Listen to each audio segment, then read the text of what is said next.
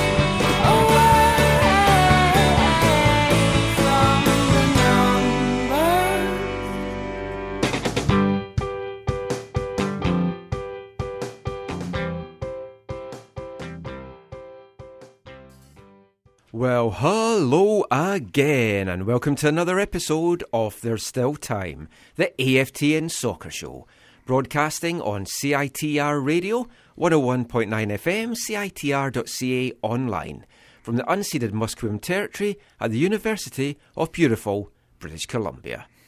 If you're listening to this show on the podcast, this is episode 271. I'm Michael McColl. I'm Steve Pander. And I'm Chris Corrigan. Yes, we've decided to go full squad rotation this week. Well, not full. We've we- we've we've got rid of the weight at the back. Can we say Okay, that? no, I'm not sure. Uh, Zach's not here. Let's Yeah, we'll okay. ju- Zach, Zach's not here. We've rotated him out. He needed a rest. I think he's halfway across the country too, somewhere. Manitoba is Possibly. that not like a quick drive? No, that's not. This is near. It's near, Thunder, it's near Thunder Bay. Near Thunder Yeah. Bay. Oh, That's That one is actually near Thunder Bay, I think, isn't it? He's preparing the derby. Hmm.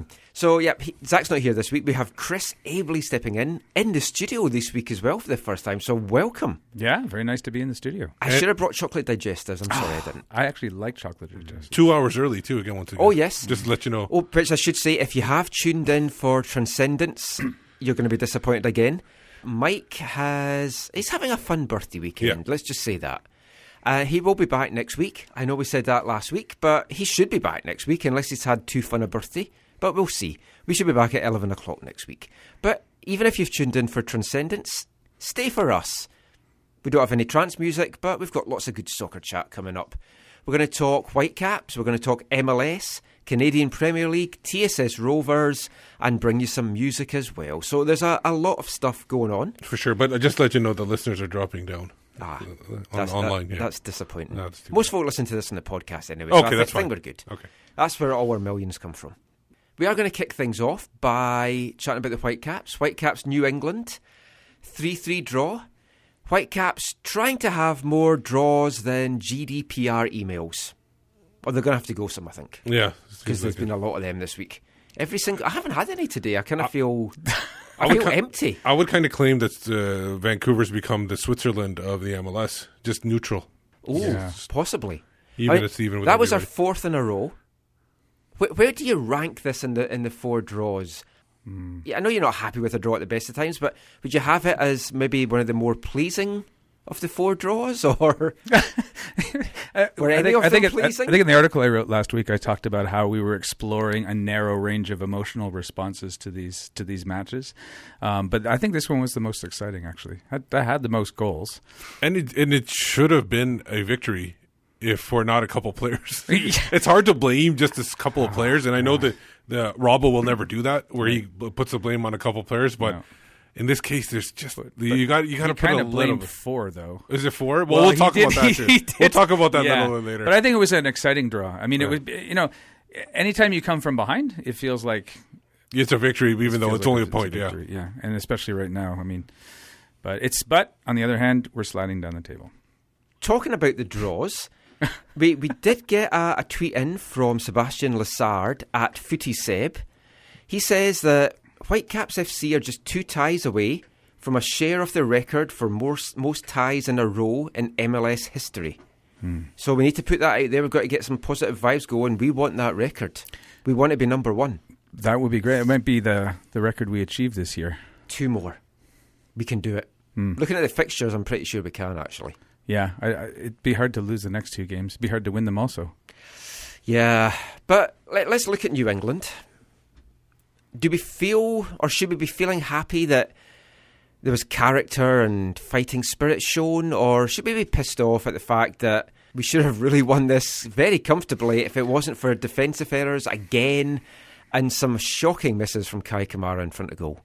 I think that one of the issues that we're having with um, with our team and the way we're playing right now is that we don't play as a team. So it's it's it's down to individual one v one um, situations. We try and get players into one v one situations, and then what ends up happening is that if our players are having a good game, then they end up beating the players they're matched against, and we get chances from that. And if they're not, uh, or they just are man marked out of the game, then we that strategy doesn't work. And I haven't seen the kind of buildup that would suggest that we're playing any other way. So it's kind of like for me, it's it's it comes down to um, it comes down to looking at a guy like Techera who had a great day. He also had 45 yards of space in front of him the whole match. Yeah, he was given so much room. I mean, I, everyone knew New England were going to come and have a high press. Yeah. But I mean, to give uh, Techera's not had the best of seasons, but you know what he can do. So to give him that much room was quite surprising. Great from our point of view. Yeah. But yeah, I mean, we needed someone to step up. Thankfully, it was. But we always Techera. need someone to step up because that's the nature of the system we play, right? Yeah, I mean, it's something we've talked about. Robbo said when the, his players play at the at their top levels, they're a Hmm. match for anyone.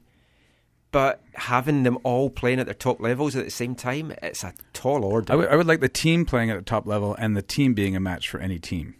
yeah, That's what I'd be looking for.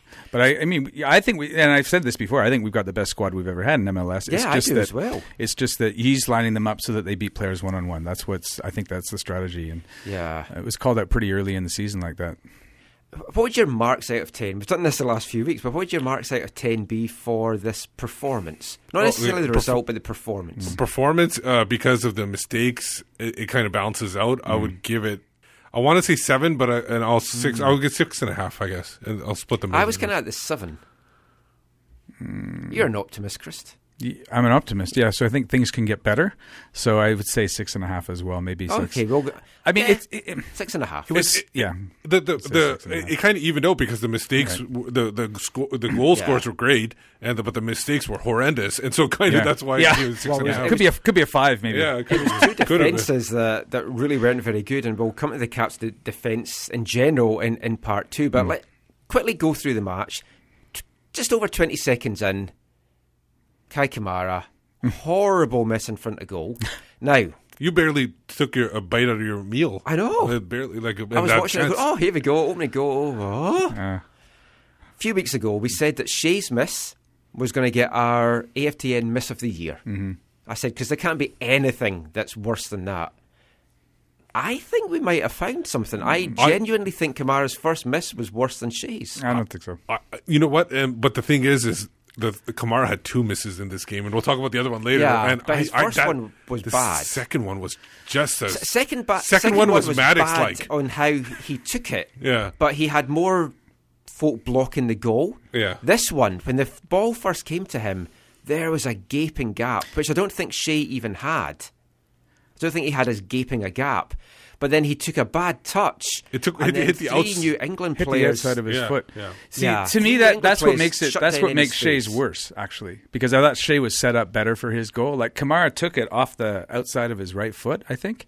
Right, didn't come to him across there, Yeah.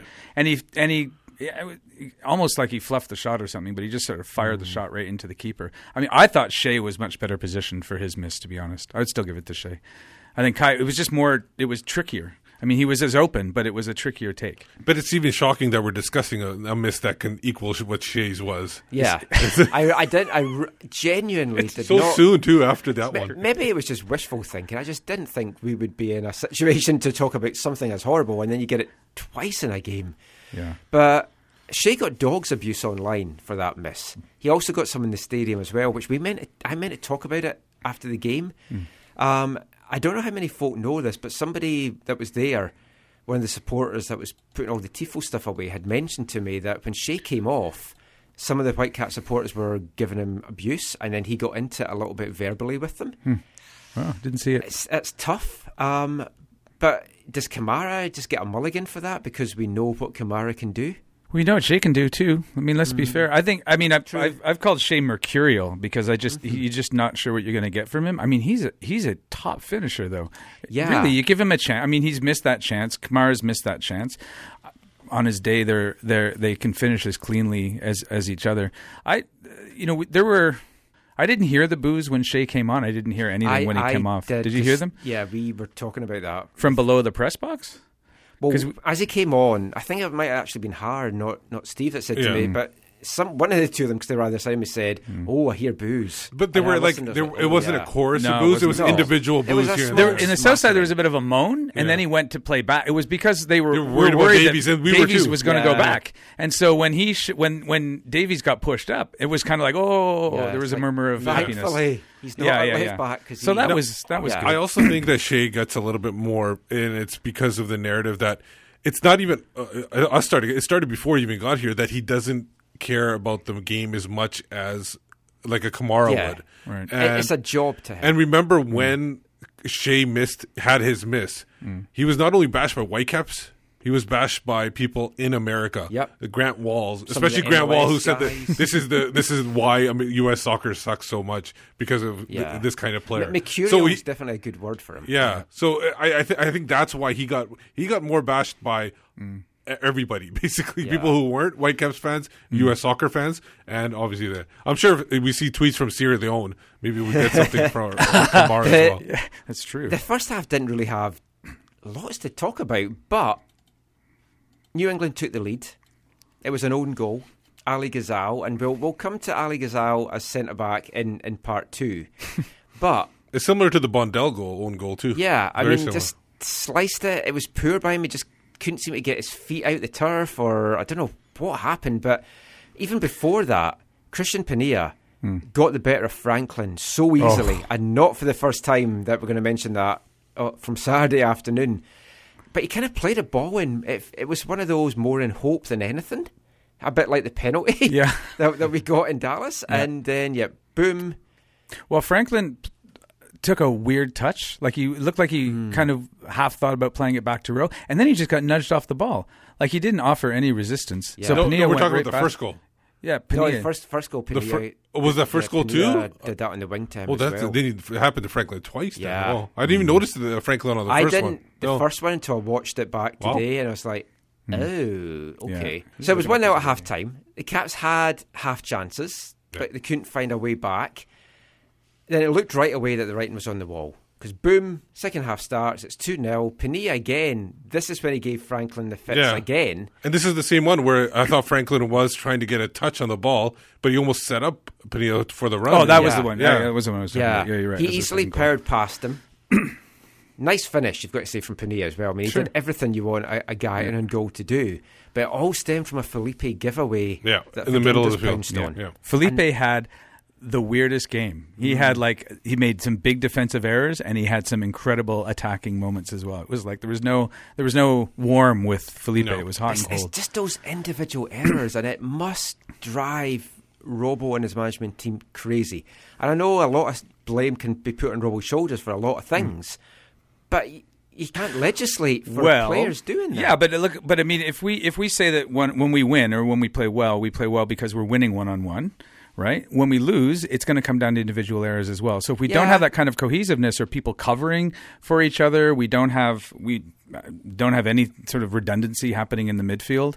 Uh, we're looping the ball. We're expecting players to win one on one. So you're going to give up a mistake. It's going to look glaring. Yeah, and but you're always trying to look for where the mistake happened because now whenever there's a goal against us, we're like, okay, who's at Yeah, fault there? Yeah, As we're watching yeah. the replay Yeah. because you're just expecting that's been a white cap But that's you- been at fault as opposed to some great skill by the opposition. Yeah, Right. almost like I, I say about ninety percent of the goals that go against you, there will be a fault with somebody on the team. Like Yeah. only ten percent are goals. That might be my next right? project. I, I went through all the goals against Yeah, to see where they were scored on the pitch. Like, was it in the six yard box? Was it in the box? Hmm. On the edge? Wherever. I'll go back actually and see how many we can Pinpoint on blame somebody. to Well, well. I think I think looking at how many of them have come from turnovers would be interesting, as hmm. opposed to set plays or throw-ins, something Man, like I've got to go you know where where they were again. actually created, where they were actually created. As a, well, we could crowdsource it. We could just have everybody work on a game, but we but why not? But we could. But just look because my suspicion is that we're getting scored on from unforced errors or from forced errors. See, because my my thought was we've lost so many goals on the edge of the box, but that's only off late. At the start of the season, most of the goals we were given up were in the six yard box. So then it turns out we've kind of stopped that, but now we're giving them a, away in the edge of the box. We So give maybe it's just people we give teams a lot of space though, and then that's Yeah, part of what we it is. definitely Not- do. We don't And push. We don't the press. midfielders that's not and- tracking back. There Exactly. was no, there was one play. Remember, I was talking to you where uh, it was a chance. It wasn't a goal or anything like that. Where they were chasing the ball down the uh, the wing, the Whitecaps were, and they moved in way too deep into the box, and then there were three Dallas players at the edge of the box waiting for the Oh, pass yes. back. So it seems like maybe they're they've they've scouted something on the Whitecaps that they're overcompensating to go deep into the box and they're and they're lining up outside the box waiting for the pass. Yeah. I don't know. Yeah. Uh, you have to find out, be a fly in the wall of the opposition in order in order to see if they see that. But Penilla's goal, 2 0, signalled an amazing three minutes. The bug hit 2 and 2. Mm. First one, lovely pass from De Jong. And a lovely first time finish by Our Techera. best crosser. Yeah. and he hurt himself on the cross too. It seems like. Yeah, that, that was a, a tough one. But that's we what the bug can do. He Yeah. can take those first time opportunities. He, So many of our guys want to take a touch or let it bounce. He's just like bang, in. Hmm. Sometimes it flies into the south side, but on this occasion it, it didn't. Second one, it was a nice cross by Teibert. Techera, Techera followed up what was frankly a poor shot, really, to, to get it towards goal, but it was spilled. Turner spilled it, and then perfect height from for him to head home. Techera with the It bounced header, exactly five really, feet one inch in Yeah. the air. Yeah. But He actually had to bend down to get it. it, it was finally these crosses are paying off, and Yeah. you're getting something for it. because they got they're getting people not only one person in the middle of Yes, the box, they're getting, numbers in the people at the at That's the what I side. asked Robbo Yeah. after, which we'll we'll hear when we play the coaches Yeah. bit. But it was so nice to finally see Hmm. that. I, I think it, yeah, it was the second goal. It was meant for Kamara because it went over his head. Hmm. So it was just hit too high. But then Techera's in the right place, which is what we have not had. The ball from Teibert was top quality. Yes. I, I, the moment I saw it, I thought to myself, and he's been doing this all season. Like he's a poor man's Pedro Morales. He can string Very long passes. No, he can. He can But yeah, get a can. couple off every He just every needs a game. bit of confidence that he Yeah, can do this yeah. because it's it's been missing from his game for so long. I know. I And think he's found his role. I think he's got some confidence now as well. Like starting this game, I think is big for Teibert because if he was dropped again after Yeah. everyone's singing his praises, although he's a guy that never seems phased, you have to think what what am I meant to do? Hmm. I'm playing my best. I'm getting all these high percentages, and I'm dropped. So I think that was key. And I think he did an excellent job on Fagundez.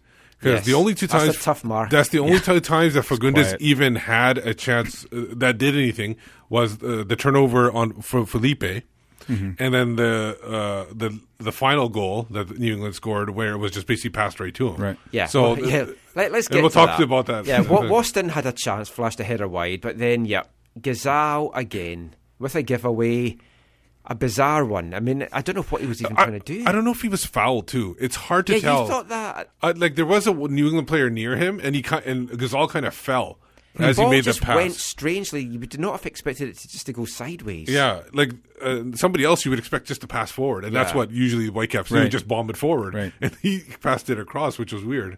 But it's that giveaway started a nice little passing move by New England, but then Teal Bunbury, their leading scorer this season, he's having a resurgence of a of a season.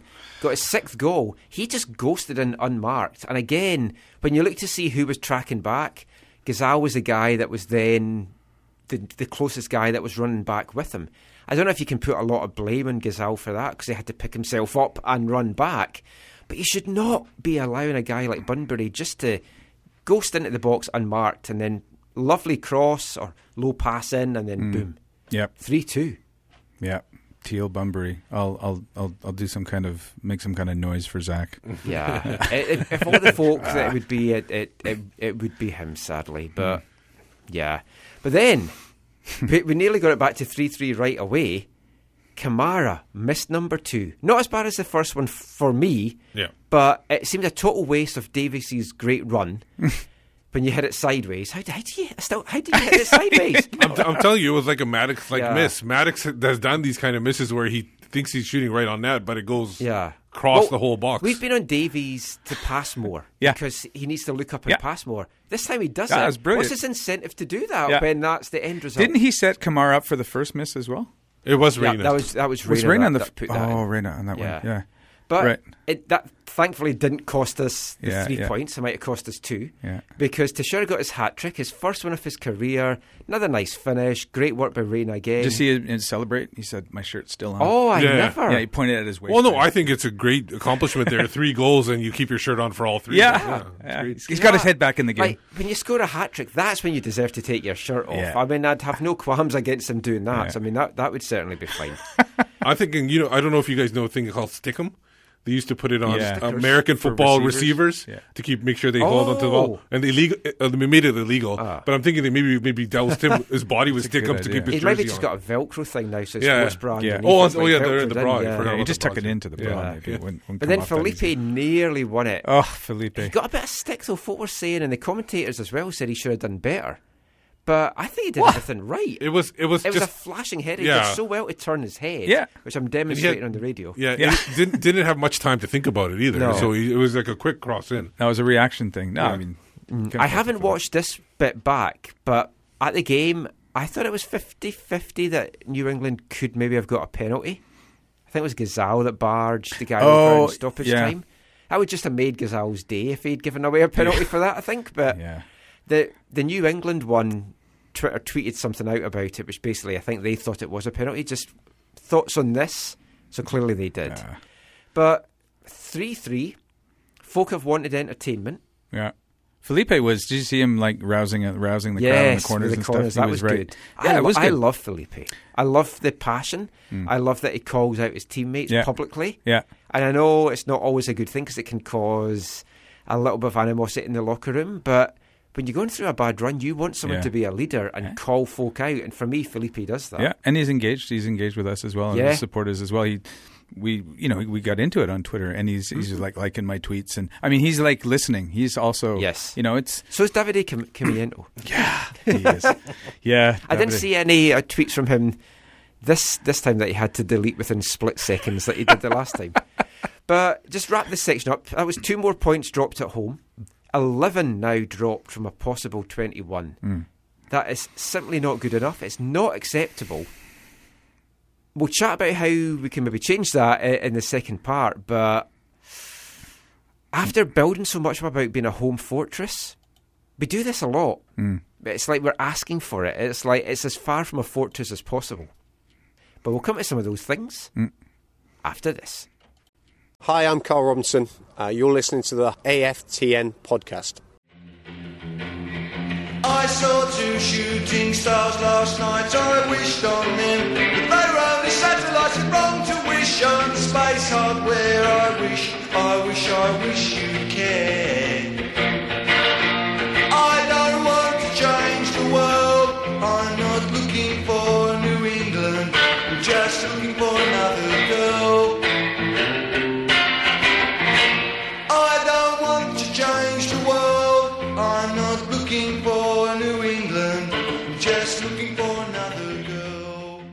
Welcome back. You're listening to the AFTN Soccer Show on CITR Radio.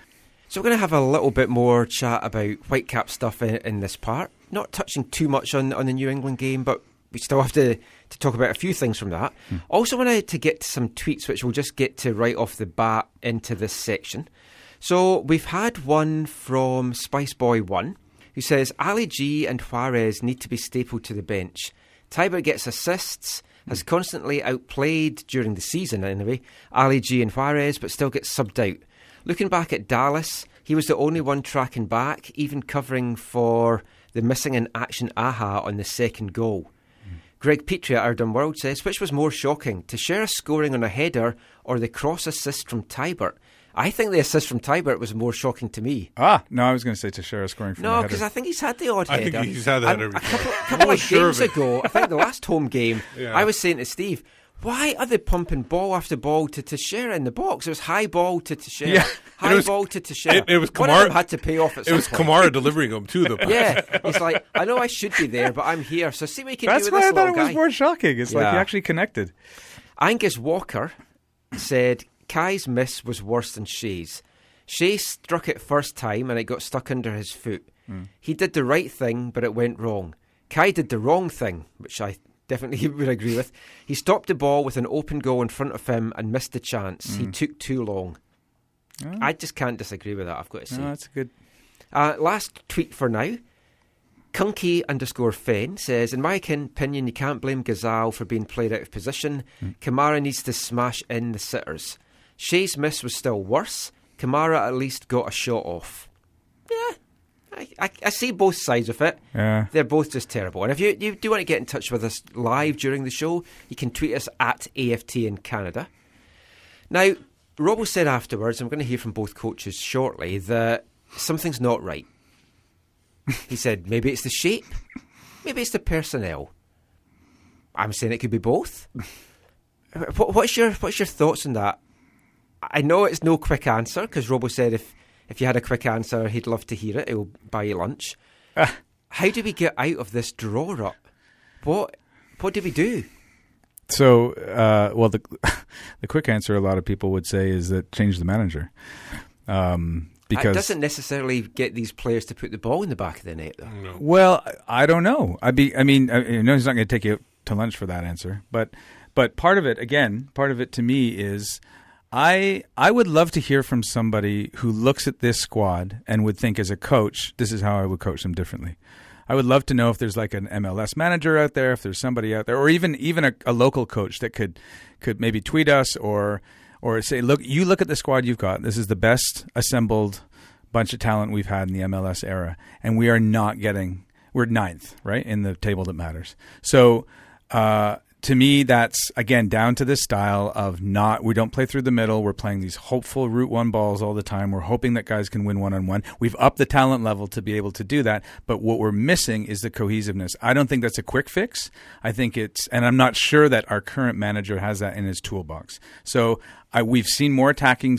We've seen more attacking football in the last. Well, he's definitely changed the shape. That's the He's thing. changed the shape. He's yeah, we, we're playing four four two basically now, which is which is good, and we're getting more people in the box. So he mm-hmm. named it in the press conference as "get more bodies in the box." At the at the women's game, the Rovers game on the, on Friday when we were playing Whitecaps Rex, at one point there were six.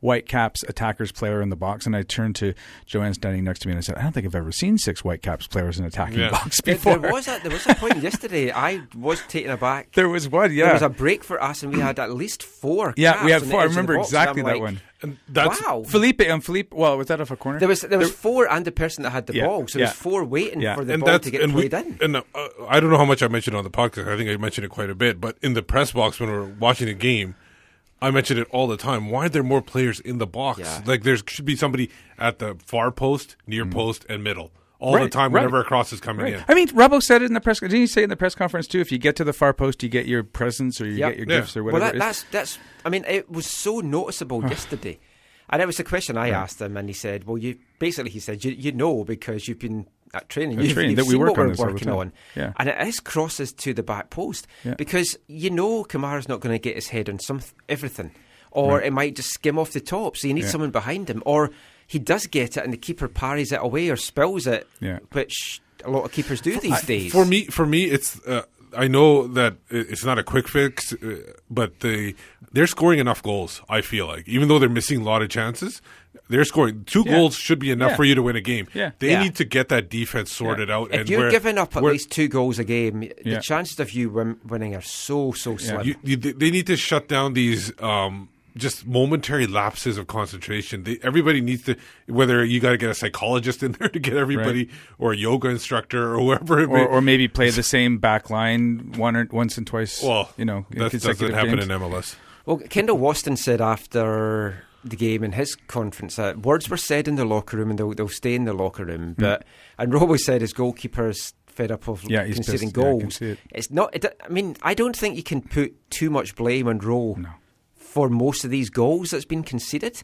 But it looks crap on his record. Yeah. Yeah. At least two a game he's given up. He's not a bad keeper. No. he's not a bad keeper at all. But yeah, but that we, we've talked about some of the things that Robbo said. So let's hear from both head coaches now.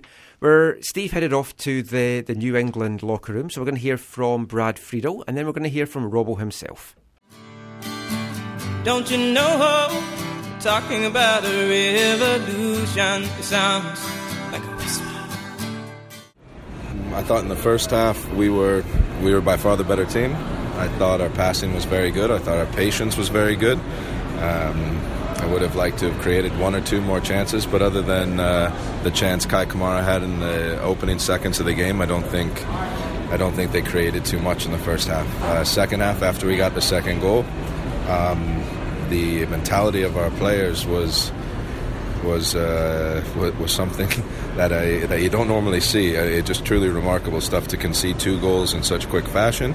Um, then we showed uh, great character again to go three two up, um, and then uh, Vancouver piled on a lot of pressure on it. Um, I think it's safe to say that we should have done a much much better job at closing out the game at two 0 But I guess we'll we'll always try to uh, work on the things we did poorly and we'll always try to take positives out of the games, out of the game. So, um, scoring three goals on the road and taking a point, we'll take a positive out of that. Conceding three goals and and just the concessional goals that we've had in recent matches uh, hasn't been good enough.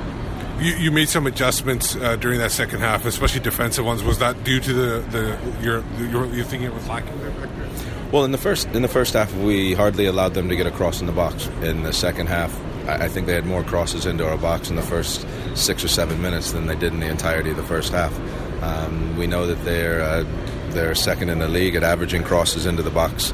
Uh, per game, um, and that was something that we wanted to try to alleviate. They're very good um, in, the uh, in the box. They have some uh, uh, very good players, whether they're tall or, uh, or or short. They're they're very lively in the box and um, it's something that we didn't want to have happen. I felt the well, we as a staff felt the formation change would help us just calm down and solidify who's going to be closing down who in the uh, in the second half time when things got a little bit erratic. You feel like you won the point today or you lost the point? I feel like we lost two. I know you obviously want to get all three, but how important was it to get something when you're gonna you know upcoming? You got Atlanta and you got New York coming to your place. Well, I think you have to take every game as it is on its own merits. Uh, we weren't taking this game based on what we're going to have uh, uh, ahead of us. So I think uh, and feel with the way that uh, being up two goals, with the way the game was going, that we that we dropped two points. I do like the fact that the team always shows a lot of character. Um, and we came back uh, to go ahead again, and uh, and then to hold on to get at least a point and salvage something from the game is a testament to the players. However, um, I think we should do better at closing the game out. Well, I'll start with the positives. Obviously, it could have been 6 3, 7 3 maybe. Lots of good opportunities to score goals across the board with different players, uh, which we didn't take advantage of. So, uh, good character. I know I've got character in that group. Uh, didn't go under. It would have been easy at 2 0 um, when a few moans and groans started coming, and rightly so. Um, but the players stuck together. They found a way back into the game, um, ignited the crowd, and obviously then we get ourselves to 2 2 and deja vu again. Give away a bad goal. So the negatives, we need to stop conceding silly, stupid, needless goals, and that's just individual detail. You know, I said to the guys in there, maybe it's it's the personnel ain't right or the the shape of the team isn't right because at the moment we feel we're getting some bad luck, but I don't blame bad luck. The the defending has not been good enough, and we need to address that. What was behind the decision put Ali in at centre back? I mean, fair, there may have been a bit of an bench at times for him but Yeah. what, what, what was the side behind him going in and maybe not Jose? Yeah, it was just a decision. Ali had, had, has trained very well. Uh, I wanted to keep the two midfield players in there together because I thought they did very well together at Dallas last week. And, you know, I needed to get Ali a game as well. With Kendall going away, Obviously, there was uh, Ali and Mondi that are going to come into contention. So I thought Jose needed a rest. You know, I was trying to find a solution to not concede six goals in three games because we've conceded two, two, and two, and obviously we conceded three. So uh, that was strictly it. I thought he did really well at certain times. Obviously, you know, when he, we scored the own goal because he didn't move his feet quick enough. Uh, that happens at times. You know, and his next clearance was good, uh, even though he, you know, they, there was a bit of a jeer. There are a lot of times this year, it's felt like balls come in, there's been no one at the, the back post, but today it was very Yeah. noticeable, especially with the Techera, that you had someone at the back post. Is that something you've consciously been working on? Well, you've been around training, Michael, so you know we, we spend hours and hours at, at working at crossing and finishing. I think we've got two wide players in Fonzie and um, uh, the Bug who can do that, but they don't do it all the time. And when you do it all the time, you get your rewards. And, and the Bug got his rewards today. And um, you got if you're playing a, a 4-4-2, which we do, it's important your wide players who are midfield players when you're out of possession, but in possession they can be wingers. Uh, get at the back stick. There's a reward there. You know, the old adage of midfield players that want to gamble in the box to get the reward. Felipe nearly got his reward today by gambling in the box. You've got to get numbers in the box, and that's been a criticism, and right, fairly, maybe at times, that we haven't got enough numbers in the box. You can't say that at the moment. We're getting numbers, we're just not executing. But go back to what the first thing I said we need to be better at the, in the defending area because I don't like conceding three goals at home.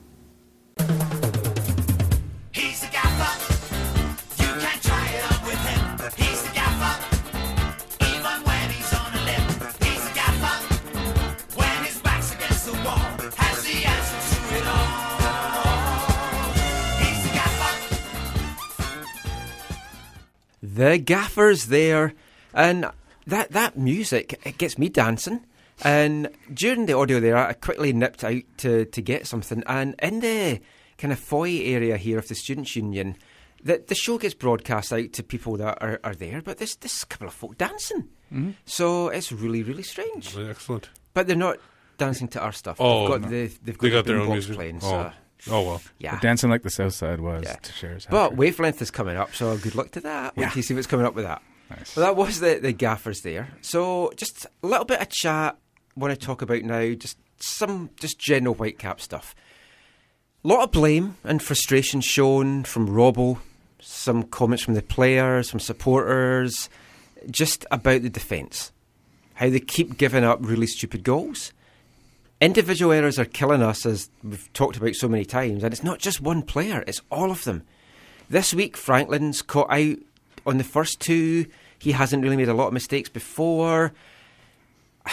I mean, touched on this before the break. but I mean, what, what's the answer to stopping individual errors? How can you stop individual errors? What would, I would Robbo's would say something like, "If I had the answer to that, Yeah. Yeah. I mean, enlightenment." Yeah, something like that. Well, maybe the the, the answer. Well, let me posit it again, and I I'm not uh, you know anything like a competent uh, football manager at all, but it's got to me. It's probably got something to do with.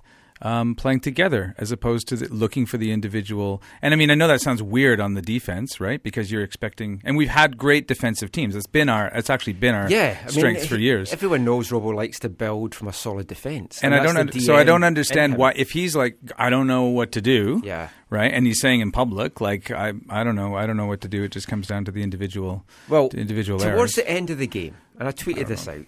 Our back line was Franklin, Waston, Ghazal, Shea. with Rowe as the goalkeeper. Now, I don't know what odds you would have got of that in March, but if someone had come and said to me, "Yeah, do you know what? By the end of May." And towards the end of one of your games, this is going to be what, what the back line is. Mm. I would be thinking, what the hell has happened? Mm. What calamity has befallen the club? Oh. But there's not really been a calamity that led to that being the back four. Well, and the there- had- obviously Stefan's injury. But Well, and Tim Parker leaving, and I think the yeah, but and he'd gone by that by March. So like when the season started, he'd gone. So I mean, two months in basically, and you've got that Things have seen out a game as your back five. Well, we at uh, at that time also we were we were hoping that. Oh, we had Aja. Obviously, he came in. We now he Yeah. was an unknown. Well, we he, expect. he, we he thought was brought in to Yeah. replace Parker. Yes. No, no depth Yeah. guy. He was brought Yeah, in to replace. the And and then we uh, we thought Henry would be able to uh, be injury free. Oh, Henry. We are hoping for that. and then obviously Edgar, we didn't expect him to leave. I, I No. thought he would stay. I didn't And that expect thing- him to leave Nashville, as we talked about Yeah. in last week's No, show, I and now know. he's not at Nashville. I think he's. I think he's, Maybe he's looking gonna Europe. back. I think no. I think he's looking for Europe. Yeah. He's come to pro- Ken PL yeah. maybe. I, I talked to him about that before. He? he? sees himself still playing at a higher level than Yeah. that. Well, and he doesn't want to come back. Or no, they won't want him back. Well, there. who knows? They might want him back there, Yeah. but Jeez. maybe they might bring him back because he will be a free Yeah. agent. So is it is it is it then? Do you guys think it's the it's the volatility of the back? Because you need chemistry to play I, defense, I right? genuinely think that has a big part to play. You can't keep chopping and Right. changing. You need to be on the same page. Like when you're like the what was the game against San Jose when they were the people they weren't on the same page and they were able to break that Yeah. uh, offside trap. I mean, to me, every it was time. it was obvious that he was going to rotate the fullbacks Right. out and in for this game. So I, I gathered that was what was going to happen. And then I wouldn't have been surprised if he then rotated them next week in Colorado again as well. But you see, th- so I think this is messing a little bit. But I wonder if they train. I don't know. Like n- not, I, you're you're at training, so maybe you can answer this question. But I wonder if they train in pairs, like fullbacks and center back that you play with, so that they have some relationship and they know. Kinda. that- Yeah, they do kinda- they kinda do. So they actually train in like squads, and then they because to me often because he keeps a lot of the core guys together. So then that means on the other side, like when they're playing scrimmages, but they often go into like groups of three or four as well and do drills and different things. So they're not always t- Yeah. together with that. So it does mix up. Well, maybe that's a suggestion we could make to him if Hmm. he's looking for an answer. It's like, why don't you try a different training setup where you're creating, where you're actually, the, the guys are quality, they're skilled, they know what they need to do, but what you need to be training in is communication and chemistry Well, with each he other. certainly tried something different because when I was at training on Friday and I saw Ali Ghazal and all the other starters, I'm like looking at them and I'm going, there's, a, Michael scrunching his there- there's face. 11 players there, but I only see one centre back. So then I counted them again Right. and I was like, oh, because I was playing centre back. He's listed as a center back. Well, he has played it with He has Egypt. played, yes, but obviously after this well. one game, I would say take that off the table at this point, unless it's an emergency. Well, Robbo said afterwards, as you heard there, he wanted to get him into the team. Yeah. Because he didn't want to split up Felipe and Teibert. So Yeah. I like that he didn't want to split up split up Felipe and Teibert. Was Aja hurt? No. No. He was, I thought he was. Oh. Because when I got to training, Aja wasn't out there. But he'd actually been out earlier and then had gone back so into was- Dubai. What- It was just to give him a squad. rest. Because Kendall's going away and Jose has played all these games and hasn't had a rest. So they wanted to give him a rest and they wanted to see Ghazal in there because they want. I think the, I think the plan might have been Ghazal and 13 Aja. games Yeah. into the Yeah. season, and we're messing around with center back I combinations. genuinely think Ghazal and Aja was maybe what he was thinking about with Kendall being away. I think you might have to revisit that now. But what does that say about Aaron Maund? That, I mean, what must he be thinking that? I don't think Aaron Maund was that horrible. Like I, no, I do consider him I down the depth chart, I don't but I don't think he was understand. that bad. But if you're going to rest Aja, or even if Aja was injured Yeah. or had a knock, or maybe it's an undisclosed knock and he's saying rest, Hmm. but if he's not playing, you'd expect Maund to be the guy that would go. That's in. what I would think. I would think you'd have Maund and Aja and like Teibert in front of them, or Ghazal in front of them. Now, my question is to you: that if this happened, this game, say this game happened, or or the release of the salaries came after this game, and they weren't out during this game, do you think you would feel a need to put Ghazal on the pitch, knowing how much he's making, eh, or is on the salary? See, that's one of the things because Ghazal is in a 'Cause high is there now salary pressure? well, I'm just, but- this but- is a thought no- that just came in my head right now. Nobody mentions that about Ghazal. Yes, but Because he, folk like Ghazal. He's No, a but- likable guy. he's so- likable guy. But when I saw his salary, that surprised me because I wasn't expecting that much. What was he on? Six hundred or something like that. Oh, He's like one of the, the high guys for us. Like TAM player, Right, kind of. yeah. Yeah. right. But Well, he's yeah. quality. I mean, he should be on the pitch, I think, He but is just good. not not he, as center he just had a bad game. Yeah. Like I, Couple I, of games. I he's, love a, he's a couple good back, games. box to box As a midfielder. DM, hard tackling, Yeah, yeah, destroy yeah. kind of guy. He's organises it. He he was good last year. He destroyed the but- backline. yeah, game. yeah, well, yeah, he, yeah. He destroyed. He destroyed. Do you know? Can I get game. like the the one little take I have on his uh, on his own goal was that you know when you're coming back, that could happen to anybody almost, right? Yeah. And when Yeah. you're coming back to play that, Oh, no, I don't blame him to that- play that, that much, to yeah. play that Yeah. kind of a cross and to do that. Usually, you're in line with just on the outside of the post, so that if you get it, it actually goes outside. And he actually started his run back there, but if you look as he's tracking back, he angles back in towards Rowe. So as he's going back in, Rowe gets off the off the post because he's imagining that ball's going to go all the way across, and Ghazal put it You know, if he had been like two meters just to his left, he Yeah, would or actually- feet even. With the positioning, actually would have been I, fine. I, I think it's the difference of be, uh, playing as a holding midfielder Yeah, going to there, where you're going No, a little you just- wider to the center But then Yeah. also, was there a shout from Rowe? Because there was no danger anywhere near Not him. behind him, no. Should Rowe not have said, leave it, mine, there's no one, and come out and got the ball? Again, communication, that as well. So, chemistry, yeah. chemistry. So, I mean, they've maybe not played together. But we, we might have some centre back relief because Doneil Henry is, I believe, due back this week from his his stint on in Ottawa. Now, in last week's show, we'd mentioned that uh, Ottawa had said that he was injured in warm ups, and you're thinking, oh no. Hmm. But Monday morning, obviously too late for the the show, it was that he was feeling sick. It wasn't that he was injured. So he is good. He's healthy. They've done well. He's kept three clean sheets, or the defence has kept three clean sheets when he's started with Ottawa. He must feel that he's a starter because of where he's been. He's been Sure. in the Premiership with West Ham. He was over in Cyprus. Yes, he may not have played in the Premiership with West Ham, but he did play League Cup games and other things with West Ham. Do we see him in? Uh, For you now, since they seem to have no faith in Maund, is it Henry and Aja that we, we see for these next couple of games, or do you have to bring Bond back in? He, he's got MLS experience, so you're not worried But about he hasn't that. been playing. Not playing, but he has played now with Ottawa, which is obviously one level lower at this point. So I personally would. Um, now, and also, you're playing away in Colorado. That was my only uh, problem that against it. Like my thing Mm. True, and against actually, it, that's a Maund, of course, played in Salt Lake, so Yeah. he's kind of used to the. so that's that's my thing against playing Henry in the next game, but maybe we'll save him for Orlando at home. Well, it might be a case as well of who does best at training. I, Yeah. I'm looking forward to seeing training this week. And You'll be there. I will be. Yeah. Yeah.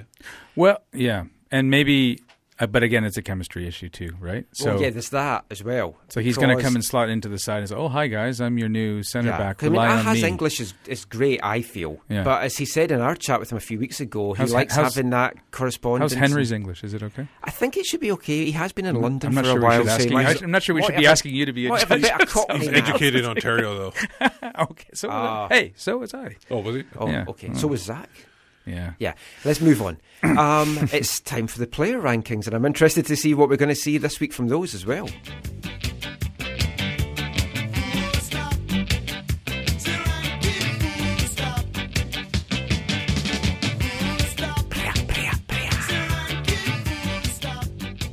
Okay, so this I, week. I think I can guess who may be near the bottom, but let, let's just see. Okay, so uh, at the bottom is Ali Ghazal. No. Yeah. Second from the bottom is Sean Franklin. And third from the bottom is Kei Kamara. Hmm. I was curious to see where Kei would be, hmm. just because I he has a lot of love from the fans. And I was just curious to see if they would overlook his misses. Yeah. But No, and I I wonder. think they possibly can. And and the He's and the one lovely misses.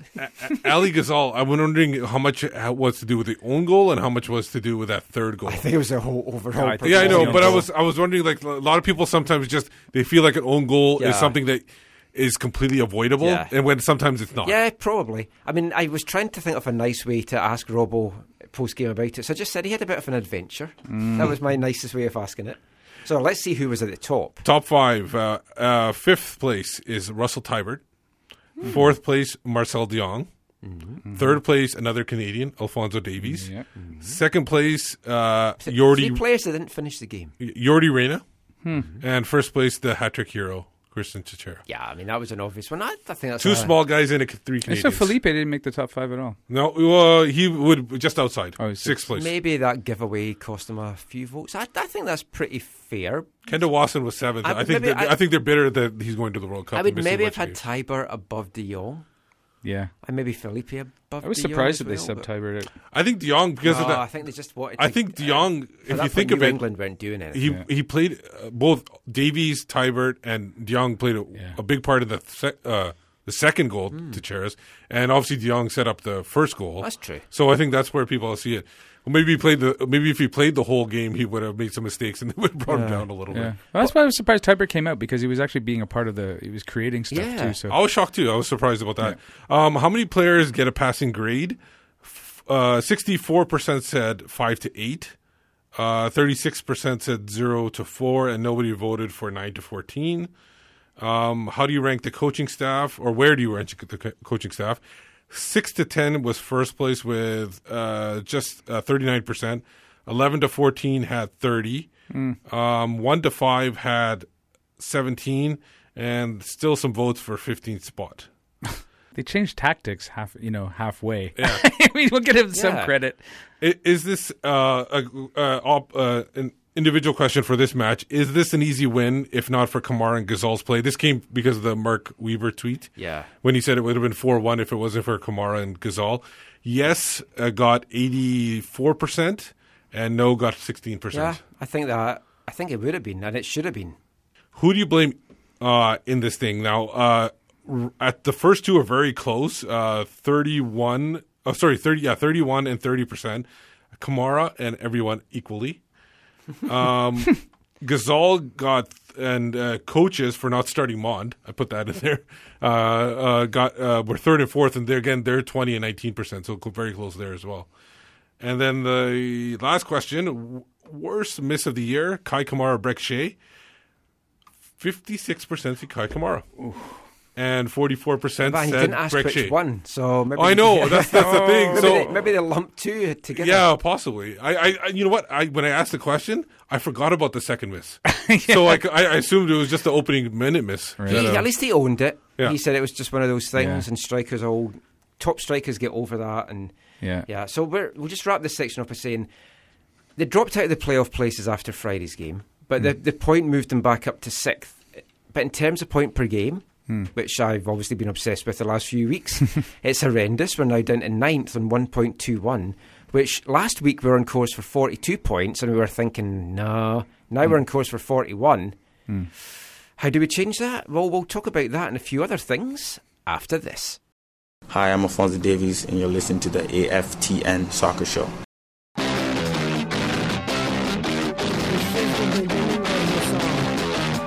I'm voices voices, the de la creme, the feminine I'm reaching my threshold, staring at the truth till I'm blind. My body's stupid, stereo putrid, spewing out music in the raw sewage, reaching my threshold,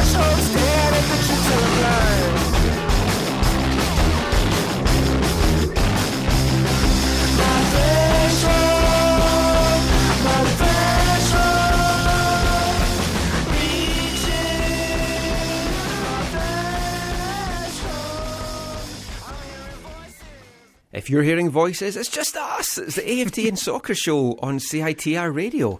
Although, not always. It's not always going to be us, just in case. That'd be weird hearing my voice. I have to hear my voice in my head all the time. I don't mm. like it. yeah. So does my that's, wife. That's why I don't like listen to the podcast back when, I, when No, I I don't blame It's hard you. to. But you are listening to the AFTN Soccer Show on CITR Radio. There was an interesting NBC. This is in MLS related, but NBC ran an, an article, NBC Sports. They ranked all 23 managers in MLS. Robbo was eighth, just behind Brian Schmetzer, hmm. two behind Greg Vanney. Hmm. Number one was Jesse Marsch. Um, but Robbo was above Patrick Vieira, Oscar Pareja. They were the guys in the top 10. What they said about Robbo was his record is dead even across the board 70, 49, 70. Hmm. so that's since taking the, over the Whitecaps for the 2014 season. They say that Robinson has helped his side make the playoffs in three or four seasons, while also hoisting a Canadian championship. Now, whenever I've spoken to folk within the club about what have we achieved, we haven't actually won anything apart from that one Voyagers Cup. They say, well, we've made the playoffs three of the last four years, which I think c- counts for nothing. Mm.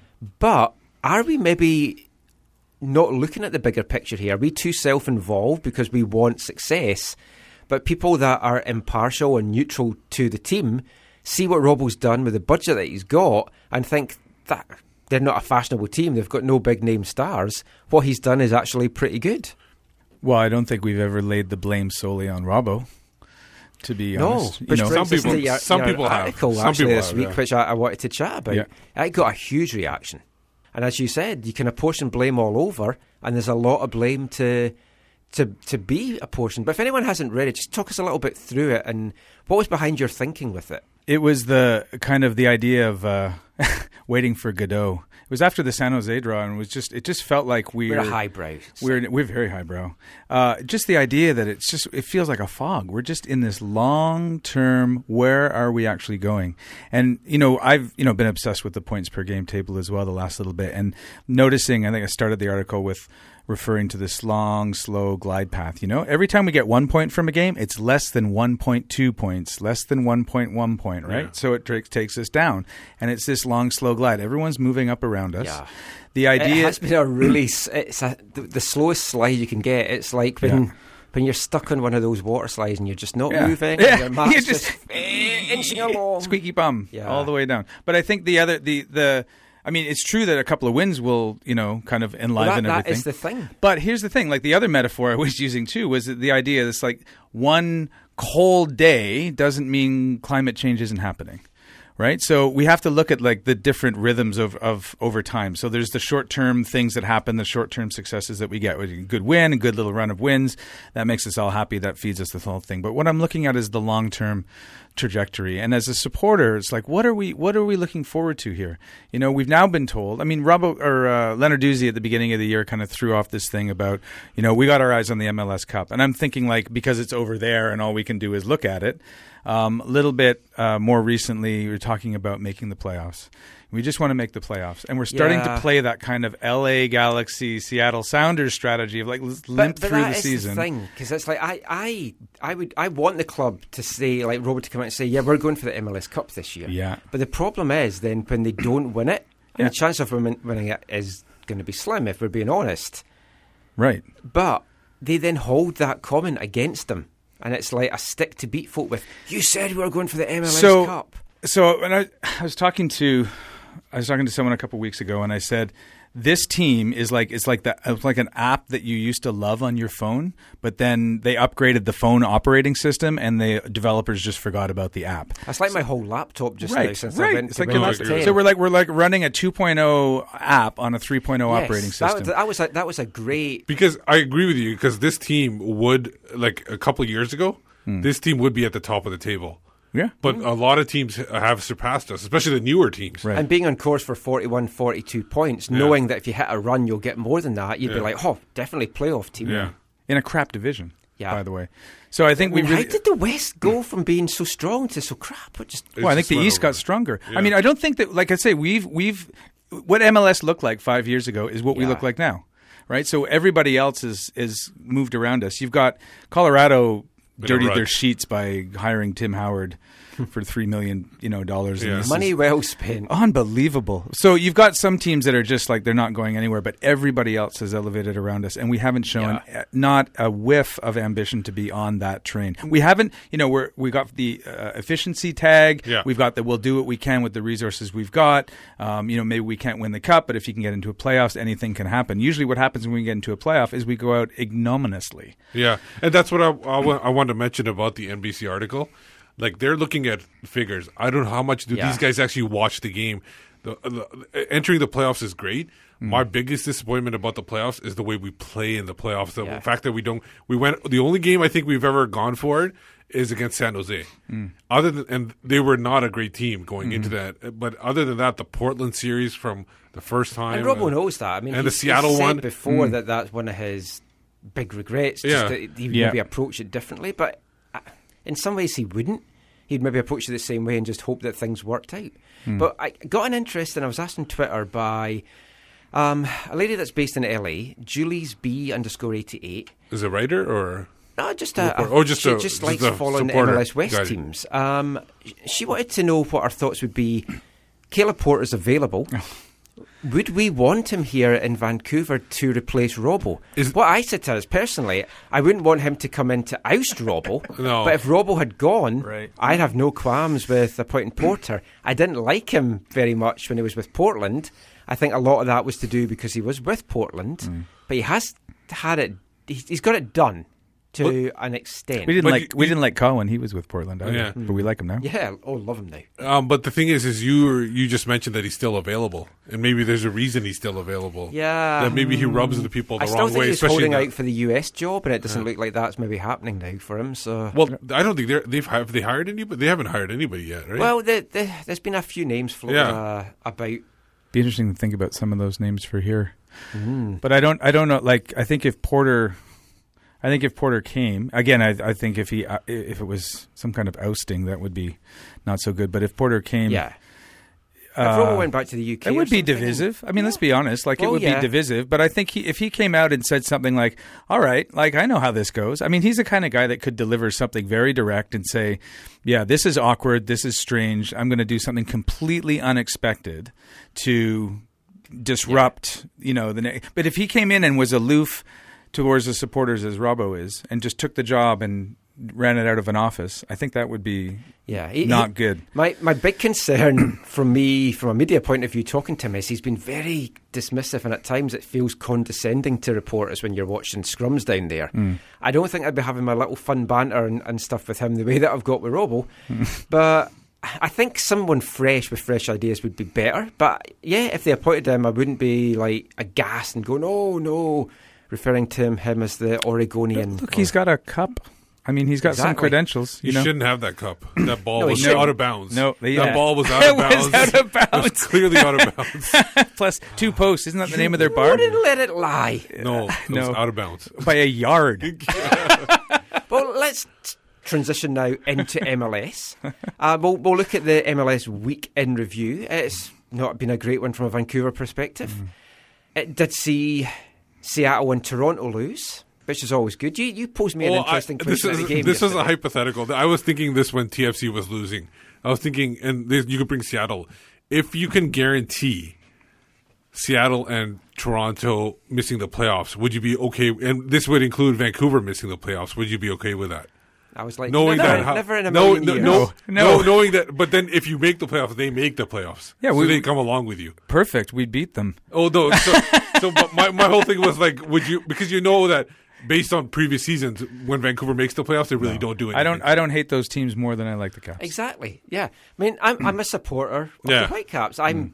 proud to say that um, because folk are like Mike Mike Martinego. If you followed him on Twitter, has a go at Toronto media mm. because they're supporters of the team.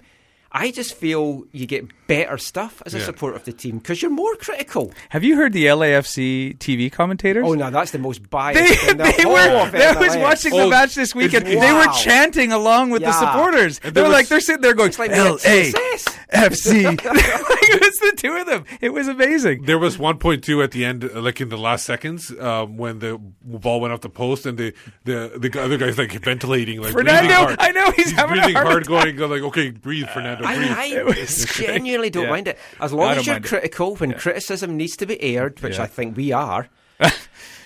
Yes. Just have to ask a few folk within Think- the caps think about that, are. and they'll tell you, yeah, we we are.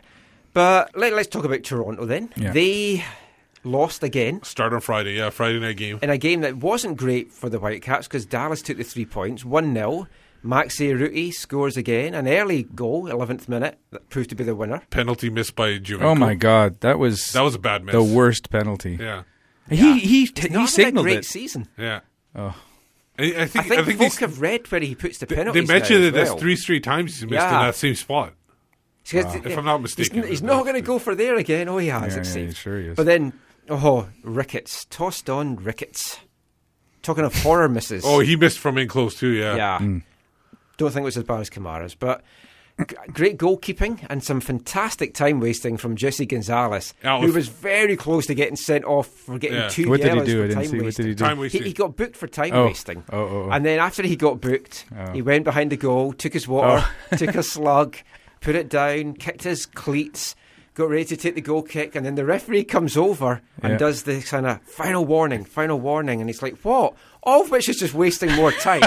and the referee goes back, and then he goes back to take the, the goal kick again, gets himself ready, and takes Ah, it. okay. That was stretching the Right. time wasting to but, the limit. But to say whether the time wasting, if Jesse Gonzalez is in that game last week for Yeah, Dallas, I- we we're not not- getting a point no. out of that.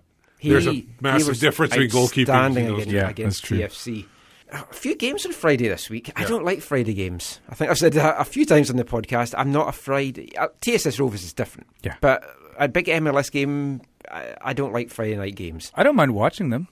I don't just Yeah. don't like I don't like it when to we play. Yeah. Yeah, yeah. That's But I else. I, it's weird because I, I do like the TSS Rovers games on a Friday, but I don't like the Whitecaps games on a Friday. I don't know what it is.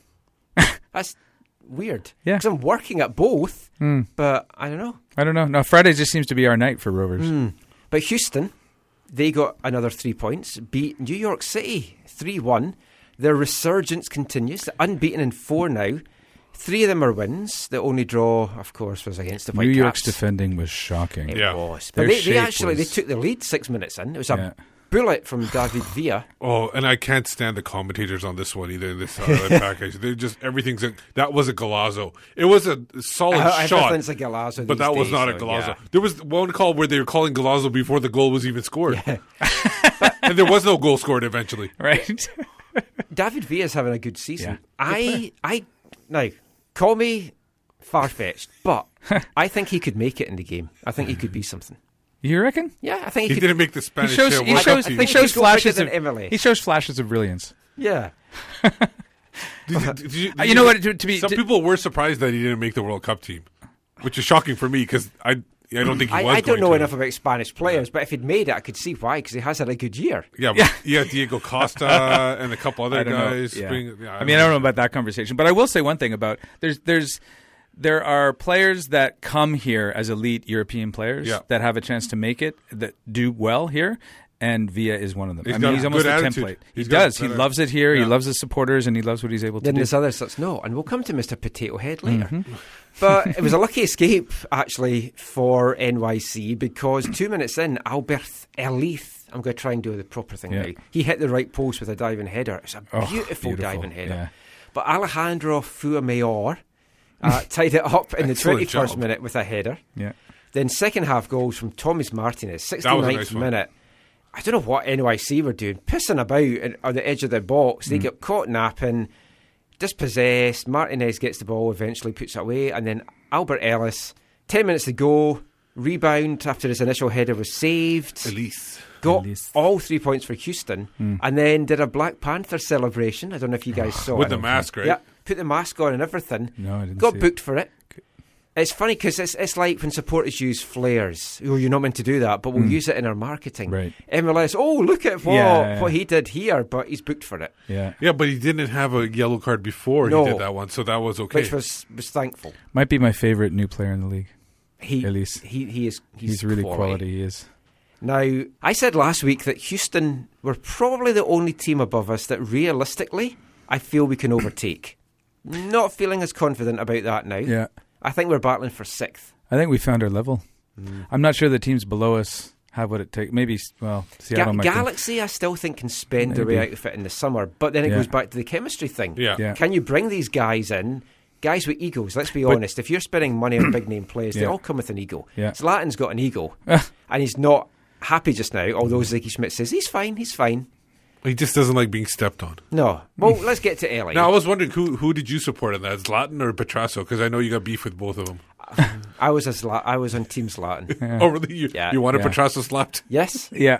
If the next time I see him, no. I'll get you, I'll get- get you to I like do the way they just both went down and prayed. Oh, I know. to me, that was the that was the It's like, which one's the best actor? Yeah. And uh, the the, Algerian goes flag was to- flying. It's. Ramadan. The. Al- I know it's Ramadan. That's what I was. It was like the Algerian flag was flying and it's Ramadan, and they're both on the ground, like in, stop to do their prayers. I thought it was brilliant. But LA this week, they won. In the battle of mediocre. Was he playing? mediocrity. no, he didn't play. Yeah, he didn't play. No. It was a horrible game. I know. Oh. Yeah. 1 0, LA won it.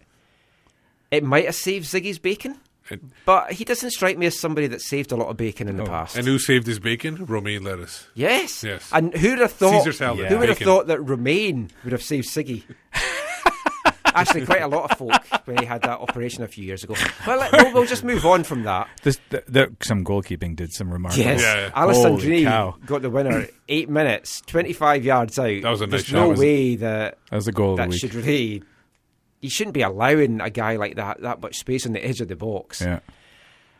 Both penalty boxes were pretty unmarked because there wasn't really. It was like a distant planet. Hmm. There was a lack of life in them for pretty much most of the game.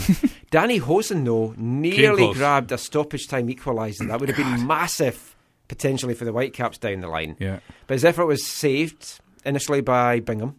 Beautiful save. And then Alessandrini was kind of Cleared it away. around, cleared it away.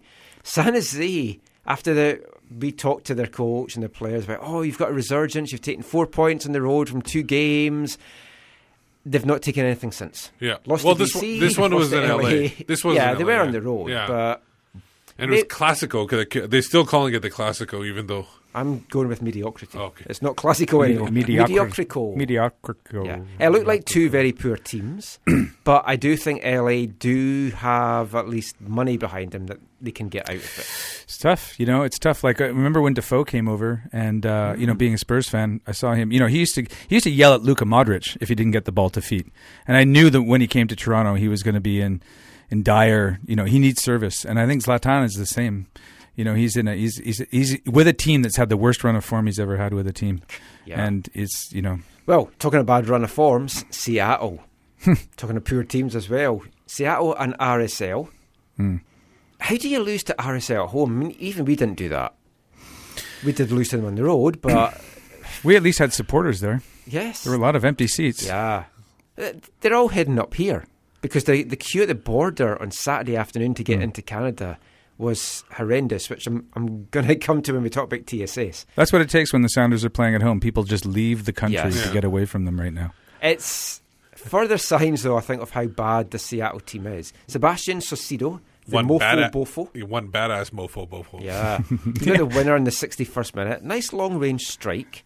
Seattle were missing seven regulars to injury. Then they lost Buana in the first half to injury. Was the Deuce on the field? Yeah. Yeah. Oh, Now, I know Mr. Garrison won them an MLS Cup, but his jaw, I got that. I got that. it took a second there. Carry his his South job, Park reference. Yeah. South Park It's the. Cardigans. Yeah. his job has to be on the line. Yeah. I mean, they they made that switch with Sigi that season, and it paid dividends. Well, Lodeiro paid Lodeiro paid dividends. yeah. Well, No, yeah, but- if you don't have somebody coming in like Lodeiro, Yeah. But the thing any is with him is, will they count injuries? Uh, like they won't count the injuries against him because they are missing quite. Jordan Morris mi- Yeah. missed from the beginning of the year, and uh, oh, it's all financial though, because if they're losing, if Yeah. they're not getting the bums on the seats, Yeah. and they're losing, maybe maybe they're not getting media attention. yeah, In a big sports market like Seattle, where you're about to get a new NHL team, yeah. maybe basketball comes back. They have You're bl- they have for- blown a substantial amount of their advantage. Yeah, Yeah. and As La- and Lagerwey Yeah. did, but the one thing is Lagerwey has said that he's going to make a. There's going to be a major investment in the summer. I think he said that sometime. It'll be an efficient one. Yeah, He efficient also- one. Maybe in the NHL team. Oh, Um, if, but see, we're saying they're bad, but if they win their games in hand on us, yeah, they're still which is a big if, they'll be three points ahead. And that has been a Seattle trademark. Like they Yes. have had bad seasons and they'll surge Start, in the playoffs, you know. And I mean, as Uh, much as we we've got to admired go their through our summer slump. Oh, Keep that great. in mind. Yeah, this has been the Maybe we've spring. got the spring slump. We're, going to switch it up a bit. Rotation. this is crazy. Oh, I wish we were playing them now, though, and not in the middle of July, Right. because you just feel something's going to click eventually with them. I, I feel it has to. I feel like eh, Waston won't be back for that game, will he? oh yeah, Yeah, he he- should- he should unless be. they advance. No, they'll be in the World Cup final. Well, if they're in the final and celebrating like crazy, then he might not be. No, it is later. Seattle's only had two wins all year. Yeah. One in the last five, three of them defeat. So that's not good. I'm gonna see Kendall and Clint go at it again. But rattle through the other games quickly so we don't overrun too much. But Minnesota beat Montreal 2 0, just Good. showing you how bad Mon- Montreal are. That's where Saputo was saying that we need to make changes. Twice as I mean, bad as who, us. who loses in Minnesota? Oh, yeah, we do. yeah, yeah. we do. Mm. To 10 men, yeah. Mm. Um, someone tweeted at me that, hey, at least the Whitecaps are the, the best MLS team in Canada right now. To which my reply was, that's just like being the tallest giraffe in the zoo. Yeah.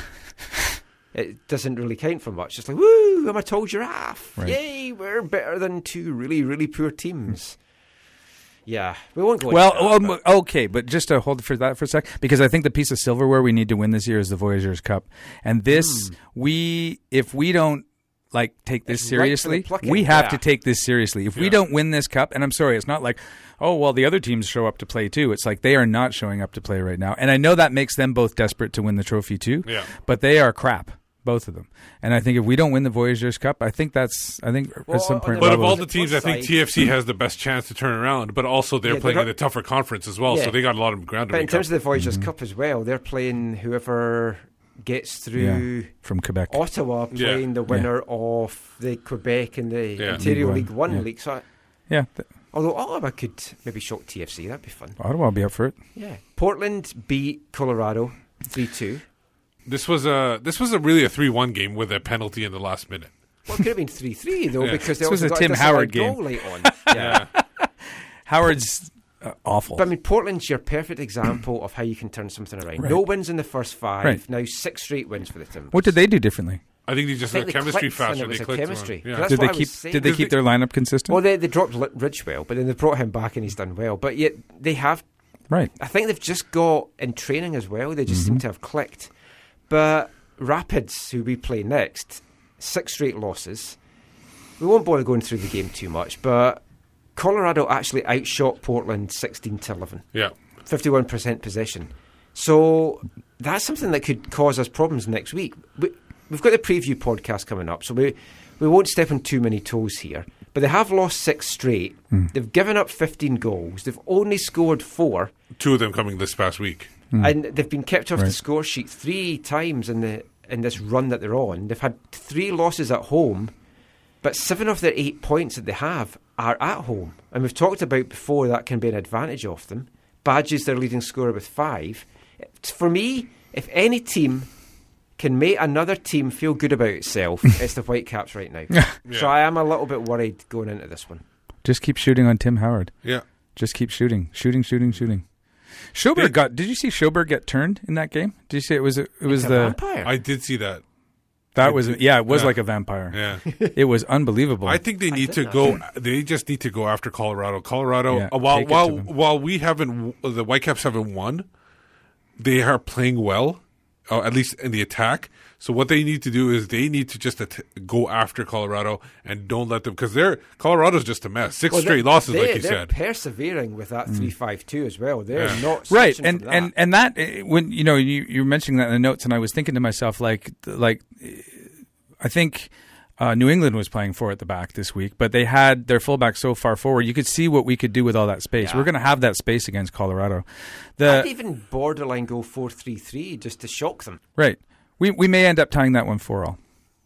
Entertaining. That's It would be it would be totally entertaining. But yeah, watch out for our preview podcast. Probably on Thursday, looking at that. Badji will do us though. Uh, last couple of games we'll, we'll go through. LAFC and DC tied 1 1. DC's nomadic lifestyle continues, but got a point here. Four points from the last two games on the road. DC got contributions. A big save by Elstead, and then Mm. obviously the tying goal by Mattocks. Oh, Yes. Mattocks and the supporters. Yeah. Oh my God, Who it was a war. Who needs Wayne Rooney when you've got Darren Mattocks? Did you see what he was doing with the supporters? No, I He was didn't. Winding them up all Yeah. game. Yeah, you got to go back and watch it. You got to watch the Oh. full match because he was like after he scored the goal, he went right over to them Oh, and yeah, cupped his ears. And then several other times when he's missed chances or whatever, he was getting into it. People were chucking stuff at him. There were announcements. I mean, it was like he was full on.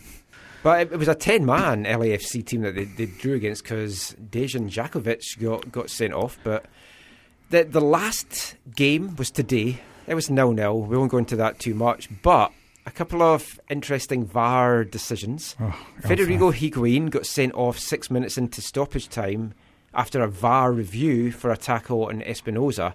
I don't think it was a red. I genuinely don't. But then Christian Martinez slaps, punch, whatever you want to call it, Seth Sinovic in this 55th minute. To me, it was just a, a scummy cheap shot. He thought he'd get away with it, forgetting about VAR. I don't understand. He's you got VAR. That's, like, get- that's what they do. but everyone thought he was going to get sent off, but no, not even VAR looking at it. He didn't go over and look at it. I just find that baffling. Yeah. Well, the what thing- happened to us there. Well, the thing is, the referee on the field is not going to go out look at it unless he's told to look at it. yeah. So obviously, whoever was in the booth maybe you had to have a washroom maybe break. made the most of it, Right. but even so, it was a clear. yeah, but maybe no, I'm like I saying, obvious. maybe they were on a washroom break. Uh, you know, maybe they had to do. Maybe they had barbecue because Kansas City is known for barbecue. explanation from the, The written one? referee Yeah. that, you can put in after that. Hmm. But anyway, that was the MLS week in review for the Western teams, and we will be back talking about Canadian PL and TSS Rovers after this. Hey, I'm Brett Levi's, and you're listening to the AFTN Soccer Show. So we say our goodbyes over Messenger as the network overloads. When the network overloads,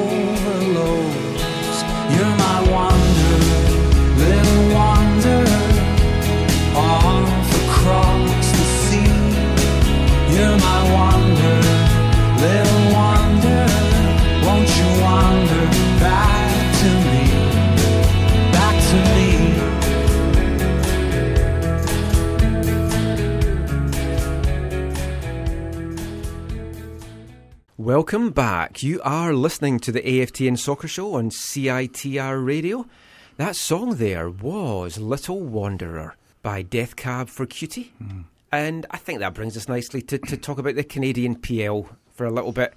Things are continuing apace, and Halifax are in. We knew they were, Mm. but well, should we say HFX? Wanderers. Wanderers. Yeah, they've got the name now. Wanderers? They've got the name now.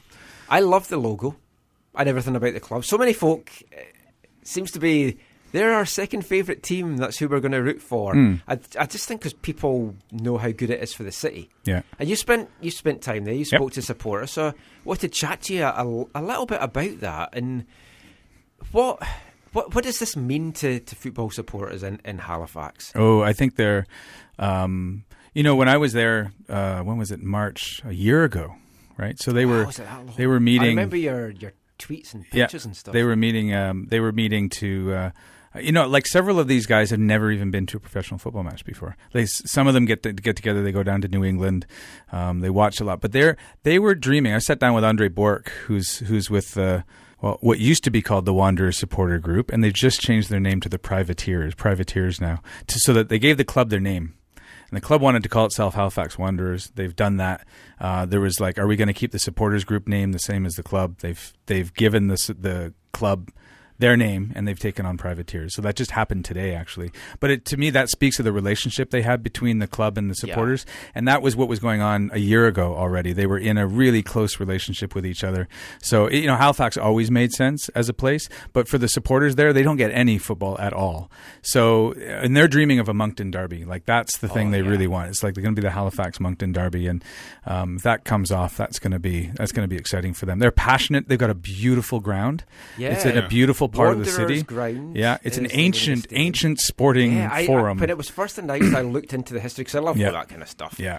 And the fact it's downtown as well, and it's just Yeah. minutes away from the entertainment district. Yeah, it's a All good march route. Going It's a good it. march route. Intimate little venue. Yeah. Six thousand plus seats. It's modular. They can do what Expandable. they want with it. Expandable, yeah, so all- all of these seem to be, course. Yeah. They've already played a rugby match there, I think, haven't they? Didn't they play? A, I think played Maybe. I international there. yeah. yeah. I think so. They're all set up and ready to Yeah. go. City I'd council's all on board. up- Yeah, that's the thing. They've got the backing. Yeah. We're going to talk in this section about some other teams that maybe don't. But they the have done a lot of work to do that. You can't ever take that for granted, and it's not just around political stuff. It, Well, it yeah, is- look at Whitecaps and New West. ex- absolutely. You can't spring that on a community like that. They've done, uh, you know, people that have been doing some of their engagement work. Yeah, it's been a long, important. long process. Yeah. So pleased Yeah, for the guys. I'm really happy for them too. It's definitely. I, I've always wanted to go to Halifax. I've never Yeah. been. Oh. I want to make a trip and to oh, see a game it. there would be fantastic. Oh, and then the I- music. you know, the music venue, like the punk music venues, right along. Is it Arg- Oh, Argyle really? Street? No, what's the? There's one. I There's one never place come back. right where the Nova Center. No, you love Halifax. yeah.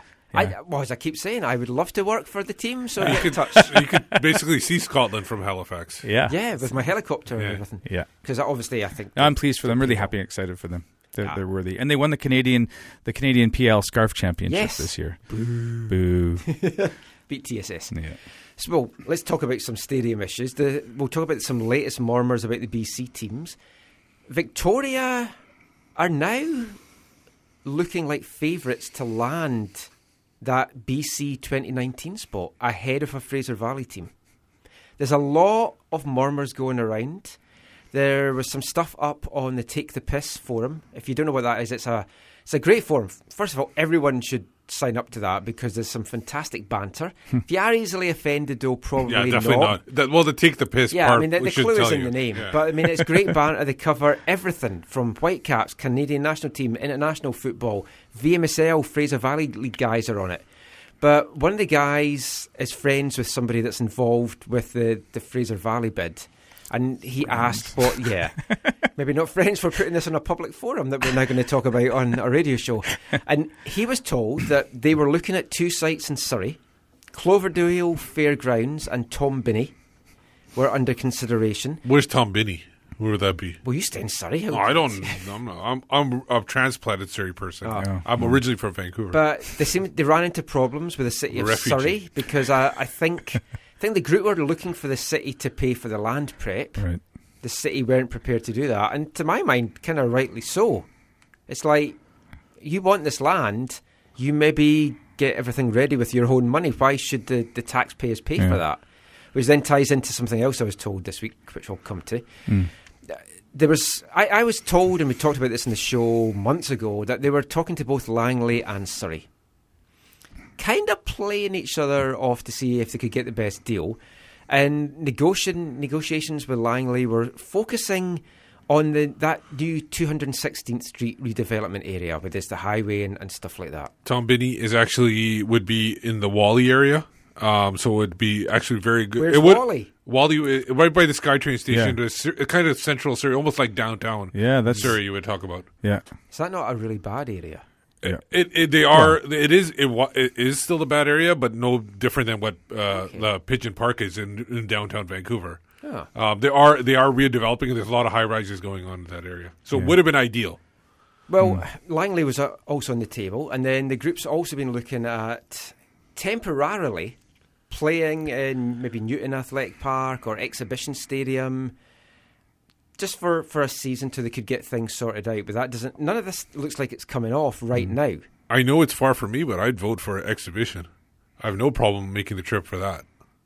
So far from Bowen Island. Hmm. It's right by the water, though. You can just take a boat and Yeah, just just park it somewhere boat. there Up the river without a paddle. I, someone sent me a message this week that what they've been hearing is the Canadian Taxpayers Federation have not liked trying to leverage the cities this way, and they're going to oppose whatever stadium bid it's going to be. Now, this is all hearsay and stuff just now, so we'll, Oh, we'll just say um, the Canadian Taxpayer Federation doesn't like something. Yeah. I mean, I'm, I mean, I'm not. Oh, I don't want to say I agree with the Canadian Taxpayer Federation on anything, but I don't. I don't No, think public I- public money. yeah. I mean, these are exp- the part of the problem here is that this is not just any real estate deal. This is the Lower Mainland. This Oh, is like the you know, this is a 500 million dollar acre of land that you're gonna. exactly.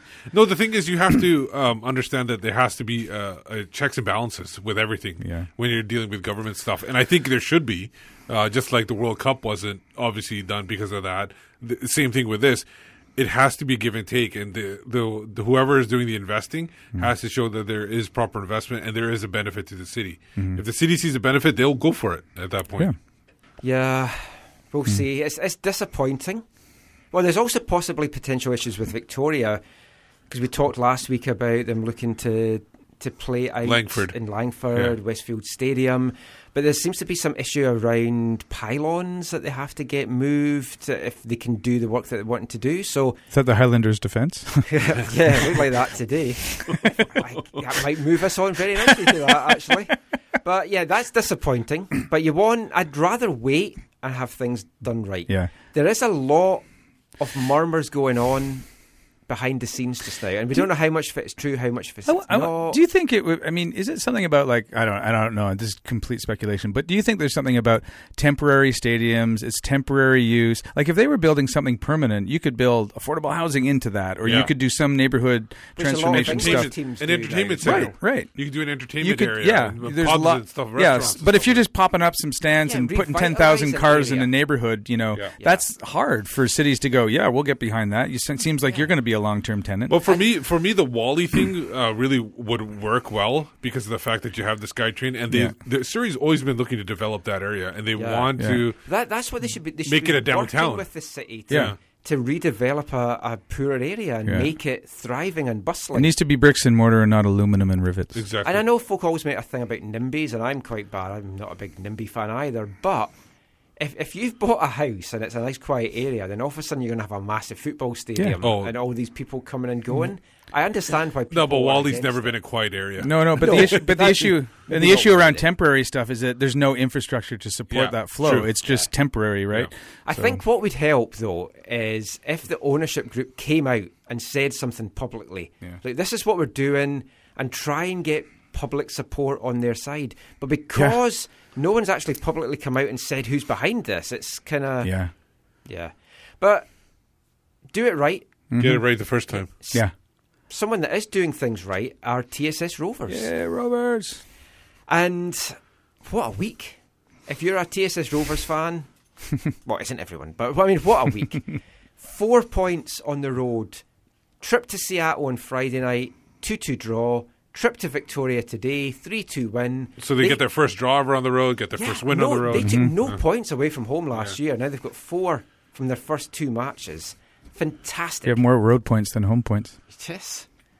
that first game was an anomaly. I, I think so Put too. I think they weren't just ready. They weren't ready chemistry, for it. which is actually what all the players I've spoken to Mhm. since ha- have said. Mhm. Talk about the, the draw in Seattle. I missed both games, sadly.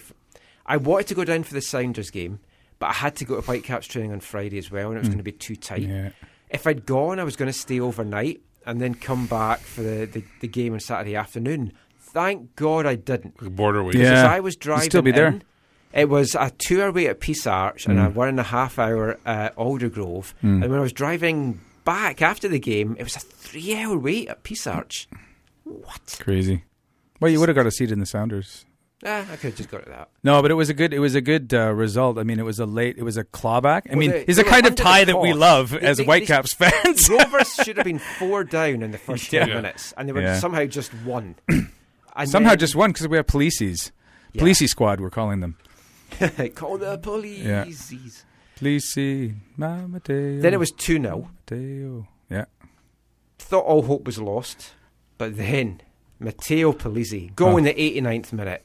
You thought that was a consolation, but go in the 94th minute. Yeah, the Sounder defender blew a tire. And they had a they had a chance to win it after Yeah. that as well. Yeah. That ah, I was just like so wanting to have been there for that. It's electric. It's absolutely electric. This team, when they when they get the bit in their teeth, they run. They just absolutely fire on all cylinders.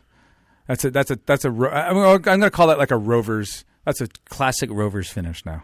And now they have a chance to win the Juan de Fuca Plate. Yes. Uh, Yes. Next Sunday. At home. which At will be fantastic because I've the four times it's been awarded, I've been at all four games where it's been awarded. Yeah, so have I. So you weren't in Victoria last year. Oh, last year. I forgot about last year. Sorry about that. So I've got completely video blanked of all the that. previous four things. Yeah. So I want to have number five. Mm. So you have to get out to that one Yeah. because Mm-hmm. today they played Victoria Highlanders, barnstorming game, three two win. Yeah. Back and forth, back and forth. Three goals in three minutes to end the first half as well. That that was another game I was going to go over to, but because we moved the show up to nine, I was worried I wasn't going. Yeah, to get back. And they didn't get the ferry in the end until seven because of the traffic, so I wouldn't have made it back. No. So gutted to have missed. I thought they were going to get their first victory. I, that's why I wanted to go to it. I even considered flying over until I Mm. saw the price. Right. I thought it's maybe not worth that. I can watch it on the stream.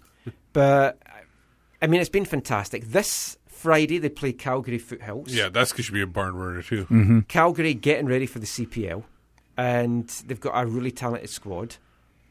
A lot of old new faces that we're going to be uh, Marco recognizing. And they got killed this weekend late as well. Yes. By Seattle. It's like it's a late goal. It's a late goal league. This one here. Entertaining So- games. If you Mm-hmm. haven't been out yet, have to. Friday's Calgary, Sunday chance to win the Juan de Fuca play, and it's Mhm. a double header with the women. With the women. Yeah. which you were at the women's match I was at the on women's Friday, match, which ended up yeah. being a friendly Yeah. because the instability of women's soccer in North America. A team from Portland dropped out just weeks before the season had begun, after Mm. the schedule had been set, after tickets had been sold. Mm-hmm. Yeah. It's disappointing. Very. Yeah, you should re- go read uh, Ben Massey's article on Yeah, MapleLeafForever.com. it's. It's really good. He's, I mean, he's been he's been devoted to women's soccer for years and years, Yeah. so he knows what he's talking about. But I'll tell you, that game against the Whitecaps Rex was some of the best soccer I've seen in Well, you have ages. been watching the Whitecaps. I have, yeah, and I'm realizing what I'm missing. This is why I can sort of like talk about like, oh, Robbo, you want answers? Like, go watch your Rex play.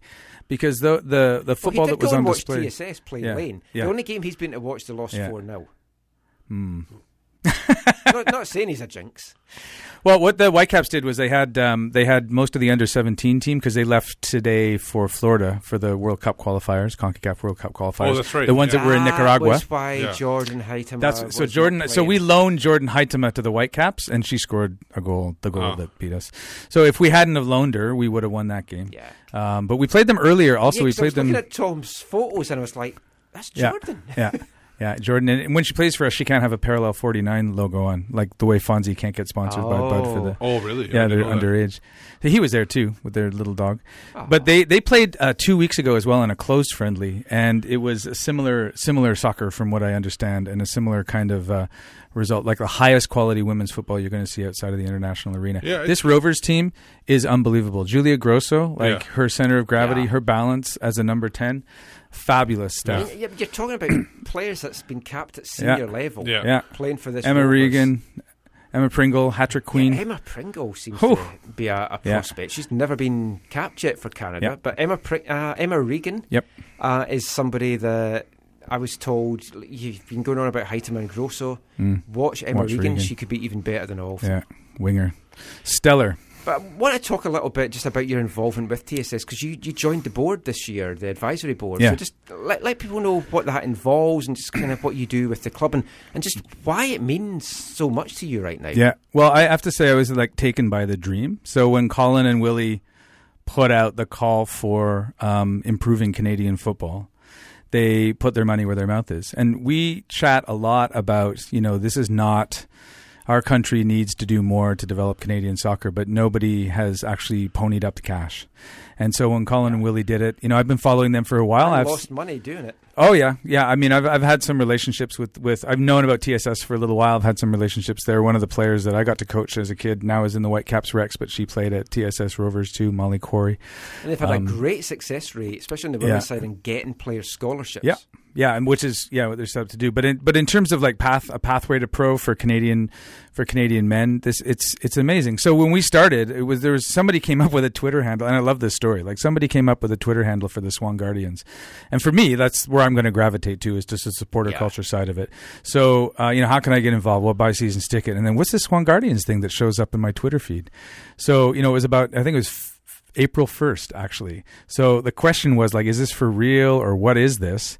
And that was like six weeks before the season started last year. So somebody tweeted out, we're going to have a tailgate.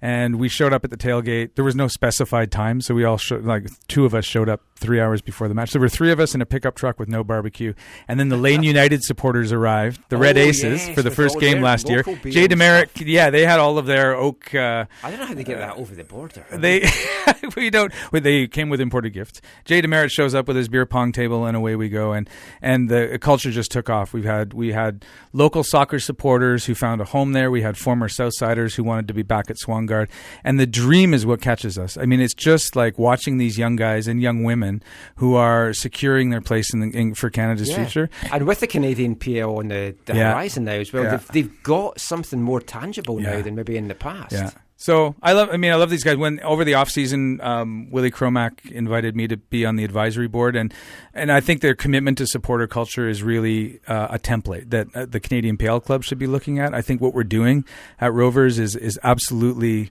teachable. Like it's Oh, for like, sure. people Oh, should yeah. be inquiring it's, more. It's what I'm Look- hoping yeah. the Canadian Premier League's going to be. Yeah. So the relationship with supporters is good. We're on the board. We're you know involved in in stuff. They don't tell us what to do. We can support the way have we a, want to. a program free Yeah. of charge, and it's excellent. Yeah, and if you want to sponsor the program, like a Yes. hundred bucks gets you a little quarter. We need actually sponsors. Yeah. So you know, come in. And and the thing is, I've wanted Join to. us. I, I haven't had a chance to even come out to TSS Ah. game because because of essentially 'Cause kids Friday now. nights aren't It's great it's for you. yeah for me kids like the kids thing because I used to go to the residency games all Yeah, the time. yeah. Because I loved watching the young, like seeing Yeah. the development. Like I remember Bustos his first year, and seeing Bustos from sixteen, Right. where Well, we've seen they're Tommy yelling at him. Since he was about 14. Yeah. And now he's with the Rovers. Yeah, Yeah. And, and then like I remember the first time Marco Bustos was there, y- them yelling at him, Marco. They, they kept yelling at him, Marco, Marco. And now he's playing in Mexico, Yeah. and you got. Yeah. I remember Elijah Adekugbe, Yeah. first game where he punched out somebody or something, or, or he, he did something like that. He got he sent off, and now he's playing for the Calgary Foothills. Right. I So actually great to see saw the under 19s catch under 19s take on New England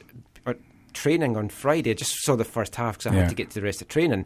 I didn't recognise most of the players on the under 19 team. It's like so much change. It was like Hmm. Yeah. kind of crazy. Oh, the Rovers are your future. There's some legends in the making there. Really. Yeah, and if you haven't got out yet, I obviously I know we're biased. We are the TSS Rovers media partner, but don't listen to me. Call the game with Gideon at home. Get out to the games. They're really Yeah. entertaining.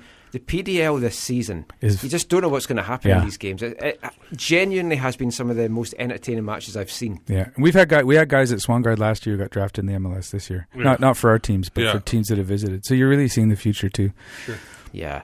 And we'll just wrap this section up with a couple of tweets we've got in just about the CPL. Angus Walker, he says, I can't wait to hear Barrett's Privateers ringing out from the Halifax terraces. You come to Swangard, we sing it Yeah. every night during the first half. And Greg Petrie says, What do we make? There's rumours doing the rounds that Surrey are wanting to carve out their own identity and they've not been on board with the Port hmm. City name. Well, the thing is, Port City, as we've always said, is just a holding name. It's not going to be the name for the team, and you could technically use it for a Victoria team as well. But it goes to your point about not being open and transparent Yeah. and, and engaging with people. That's that's the issue. Yeah. Yeah. But see what plays out from that. Mm-hmm. But we'll be back with more chat after this.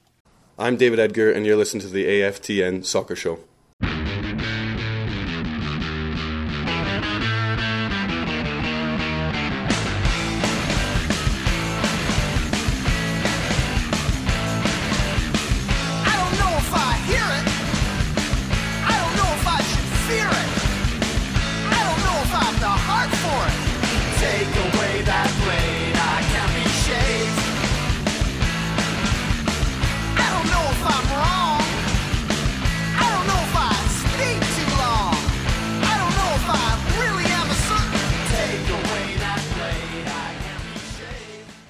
Welcome back. You're listening to the AFTN Soccer Show on CITR Radio. I wasn't. I was just chatting to a girl in the hallway there.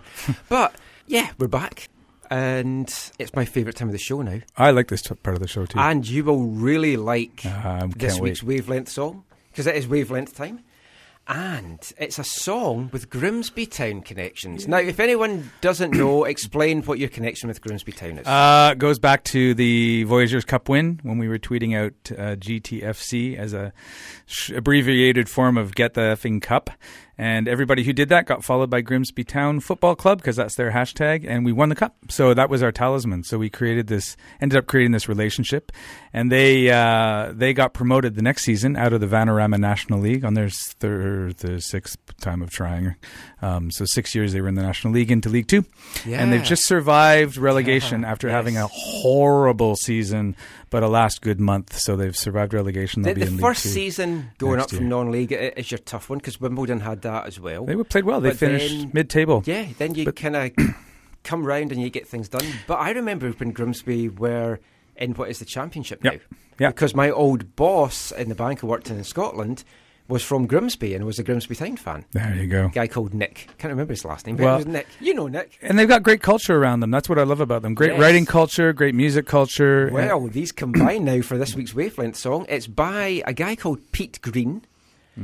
This uh, was his first. This is the B side to his first solo single. Now, Pete Green was one of the editors, and he's still a writer with the Grimsby fanzine Cod Almighty that, that you know very well, and you've had a lot of. Have you even written stuff? I think for Almighty, Uh, haven't you?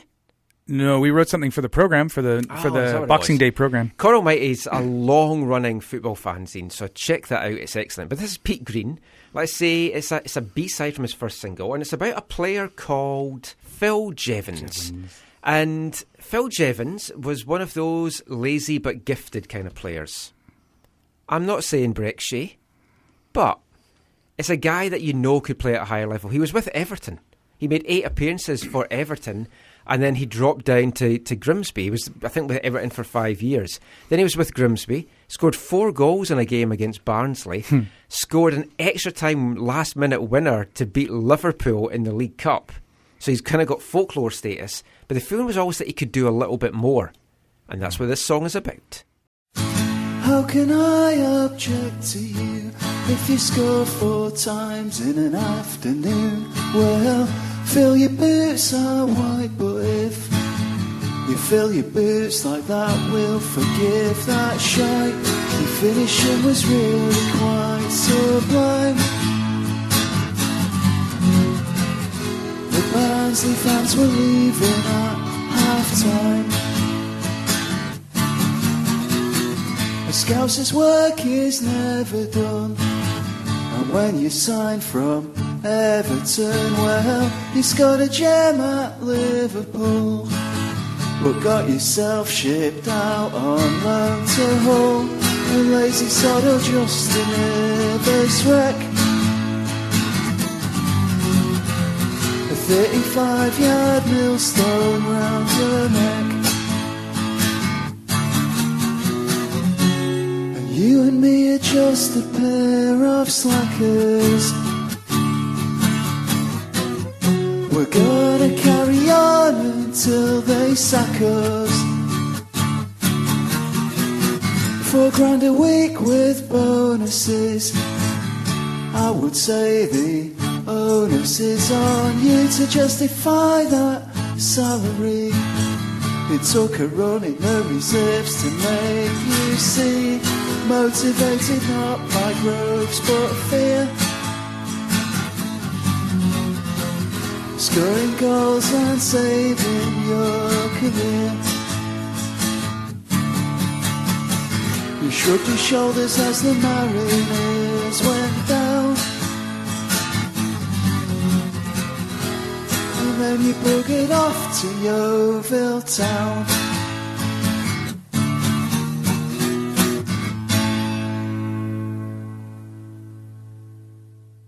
Pete Green there with the Ballad of Phil Jevons. I love the lilt of that. It's just, it's a nice song.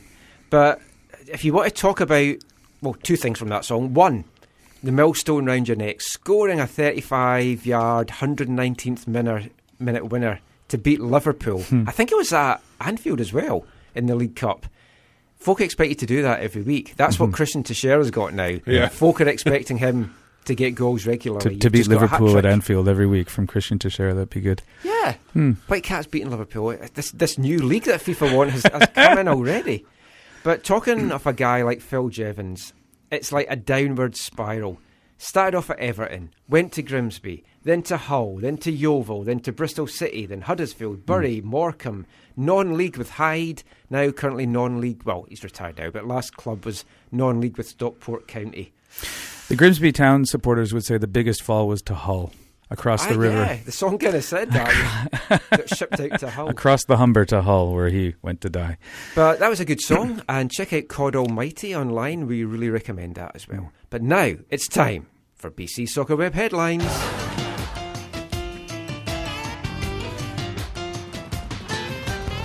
BC Soccer Web Headlines is brought to you in partnership with bcsoccerweb.com, your one stop site for news, reviews, links, stories, and a lot more.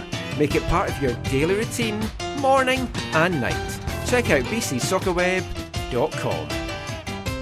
What's been catching your eye in the site this week, Steve? Well, uh, uh, just to give everybody a heads up, a lot of stuff that's going to be on tomorrow's site will be Champions League. Have you got, did you guys get a chance to watch it at all, or I know Yeah, I saw The it. Champions League?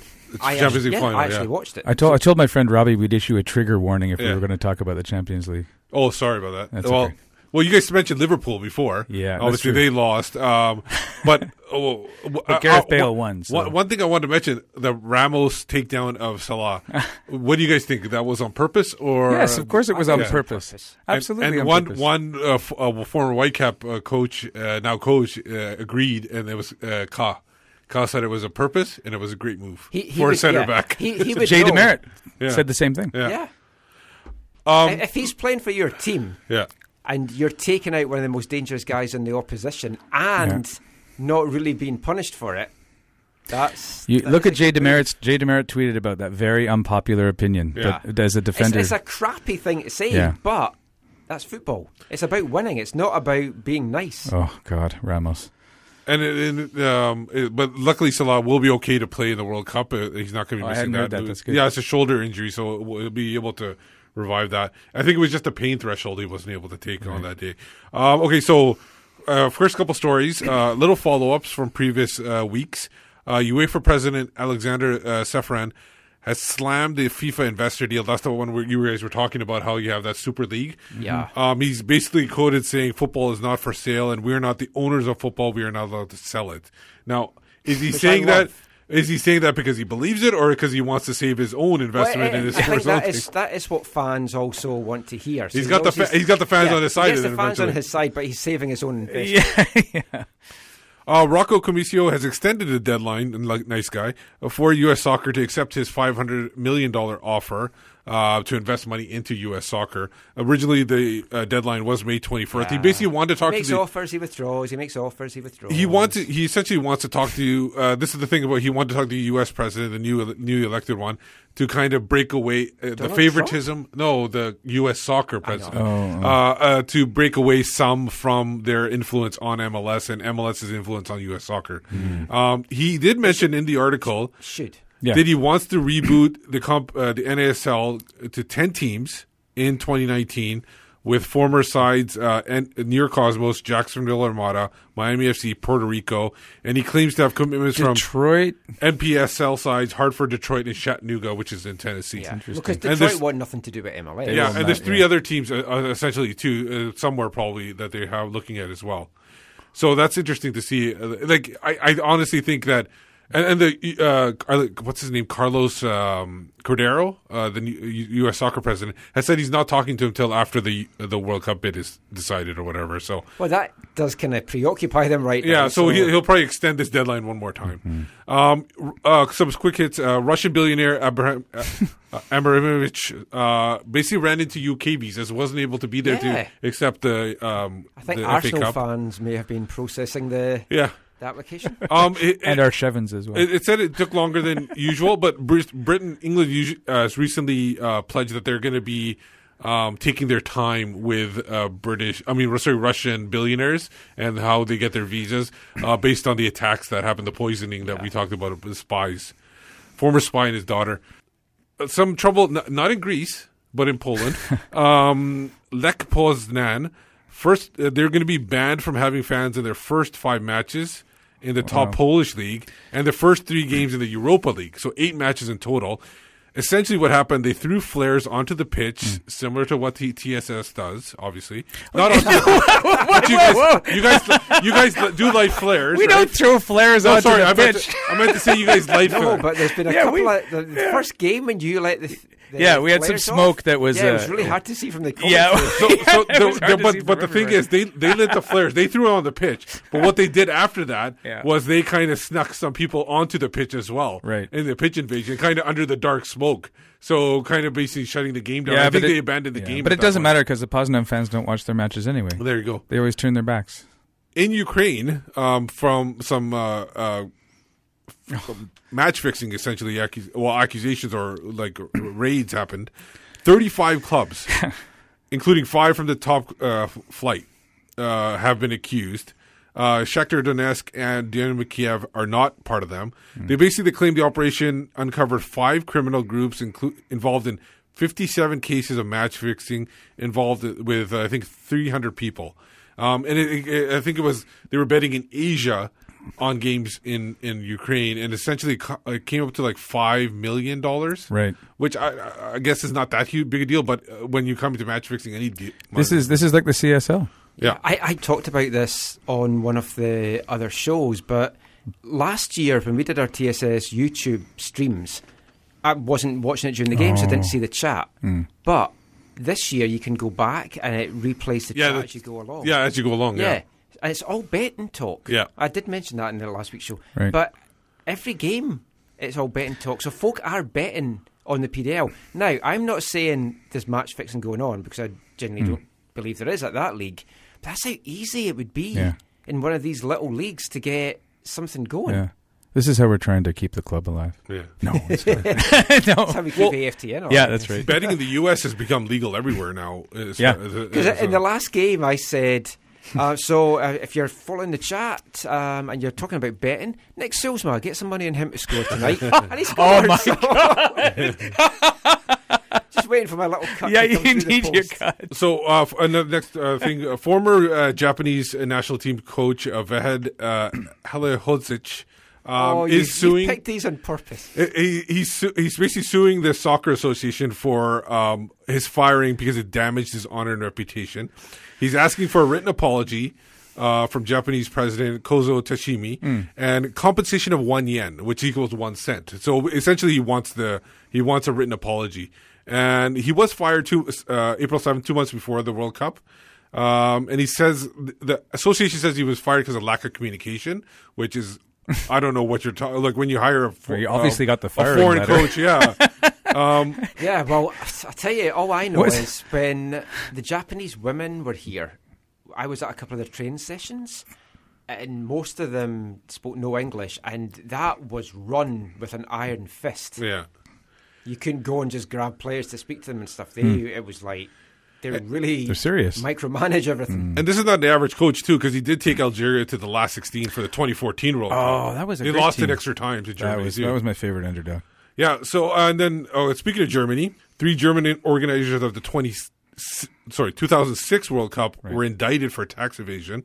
But that's just FIFA enables that though. Yeah, I don't quite but- understand and- how and- you get indicted for something you've signed away. For sure. And the thing is that this is also being investigated by Swiss prosecutors as part of the whole FIFA investigation that they're doing. And it includes Franz Beckenbauer as well, which was surprising. Uh, Germany itself is not uh, getting Franz Beckenbauer involved, though, but the Swiss people are. Yeah. So Didn't Platini get done for tax evasion? I mean, it was because he was Something. he got payments from. Bla- I watched that Planet FIFA, by the way. Yeah. Yeah. So he got done. He got payments from Blatter, but they were almost like poison pills. Yeah. And the investigations followed. So you got to wonder. Yeah, we'll see what happens from that. Now, an article that's close to your heart: um, Roy of the Mm, Rovers I don't like returns after stuff. 17 years with a new look. I don't like it. you don't like the new look? Don't like the new look.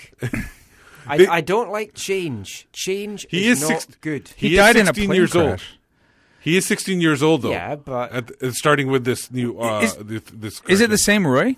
It is the same Roy. It's, it's the same Roy, but they've just taken him back. They've reinvented. it's him. kind of a new universe. Is it Yeah. started in the Yeah, 50s? it's like your Marvel comic. No, it's no, it's essentially It's starting, starting now. Yeah, Yeah, but It's a reboot. Yeah, because the original one started in the late fifties. Yeah. Because Yeah. I've got the first two Roy Well, of the Rovers. it and ran from, from 1959 and 1960. or Yeah, it ran from or 59. ran from 54 to 2001, off and on here and there. It was in Tiger comic, and then 1976 it got its own spin-off comic. Yeah, yeah.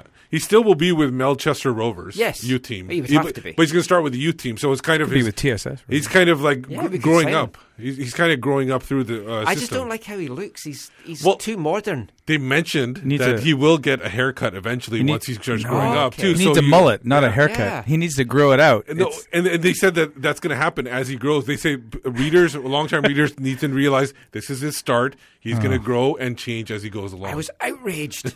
I'll tell you, you know what? When the when the TSS Rovers are, our program's called Joy of the Rovers. Yes. And I thought it was a pun, and somebody pointed out, "Oh, I see what you did there." And then Colin said, "What do we do?" It's like, "Oh, you It- didn't." that even wasn't- know. It wasn't. thought it- It, that wasn't was intentional. deliberate. It was brilliant. Yeah. Well, it anyway. makes no sense any other way. I know, I know. It's like it's in the back of my mind. Something sounds totally right about this. Joy of the Rovers uh, U.S. soccer um, plays for the women's side you, news. or Ian Joy's come out of retirement. too. Yeah. News from the U.S. soccer: uh, Nashville, uh, the MLS expansion team, is uh, snared an ex-Liverpool CEO, Ian Ayre, uh, to be in charge of their thing. But Uh, got rid of David Edgar, so screw them. Uh, yeah. he spent six years with the club as managing director. and Spent six years with Liverpool. Yeah. it's similar to what uh, Atlanta did with the former Tottenham. Very uh, good at this. executive. Yeah, Very We did, we did that with a former Tottenham guy too. yeah, that Yeah. didn't work out too well. He's done well at Brighton. though. Actually, I think he would have worked out if he if they had kept him instead of some other people. But but he, he came here with a European mentality, and Yeah. no one else was on board with that. So that Exactly. was never going to work. You're just going to butt heads. Yeah, we need a Uruguayan mentality. yeah. Uh, a, a long article by the Guardian about U.S. Open Cup, which is uh, I think yeah, I read this. Um, uh, it's about how uh, the how the expense uh, for lower Oh, yeah. league teams, uh, uh, basically, uh, you know, making it difficult for them to play. And they mentioned Minneapolis City SC of the NPSL. Mm-hmm. They had to spend about twenty five thousand for over three rounds, Yeah. including uh, a tr- the last one, which was a loss to Rochester, which was cost them fifteen thousand. Um, Because there's amateur teams in this as well. they, but they're basically donation. Yeah. They they got twelve thousand dollars worth of donations for that last game, and still had to spend three thousand more. There's something wrong with the model because the FA Cup it's a moneymaker for for little Yeah. clubs, right? When they come and they get a they get a draw, and they actually you you you play for that incentive. There's something wrong with that model But there. I folk don't know. just don't care the same way about cup football here because it's a bit alien Yeah. to them. It's I mean, to be fair, too, the travel costs are exorbitant Yeah. when you're talking about North American but travel. the- but it's regionalized. At It least is, now, it is. which I, I hate as well because I'd love to see FC Cincinnati see come it and play in Seattle Sure. or, or Portland. Yeah. But actually, talking to FC Cincinnati, They're having a big yeah, big announcement. they were drawn. Well, And they US won, Open Cup. yeah. They were drawn away to Minnesota United in the next round, but Minnesota United hadn't put in to host a game in this round. Oh. so it's now been Oh. switched to, to FC Cincinnati. oh, good for them. good. It's just bizarre, though. So, but uh, considering this article, they are U.S. Soccer is looking to uh, make it easier for these uh, Yeah, uh, lower teams to. And the, to. the new president has mentioned that he, he will make it easier. Um, we're talking about FC Cincinnati. They have a big announcement coming Yes, on May they do. 29th. Uh, Don Garber will be there, so I'm wondering what that will be. They're probably going to the NASL. That He's looks kicking like them it. out. Yeah, I think He's Don moving them to Garber. Austin. Yeah. Maybe is he moving them to Austin? That, that would yeah, let's start that rumor. Here comes Anthony Precourt's music. Yeah. Chris is waving the save the crew, Save the Crew uh, scarf. yeah. Yeah. But So, yeah, what do you guys looking thoughts forward on that? Do you think it's gonna? Obviously, it's gonna happen. Yeah. Yeah, yeah, Um, You already sent your congratulations to Alan Cox. You know, yeah, you I'm, know- I'm, I'm speaking to Alan this week, so we'll have him on next week's show. so you know, you if you want to go back a week and read some Venom, uh, look at the tweets that go between the Detroit City supporters and the Cincinnati supporters uh, coming up to their Open Cup game. Wasn't a friendly match. No. It wasn't friendly on or off the pitch. No. I mean, it was. Yeah, the banter was intense. Part of it was because they banned a lot of their flares and pyrotechnics, but that was because that was the stadium policy. they didn't give them an away said- allocation.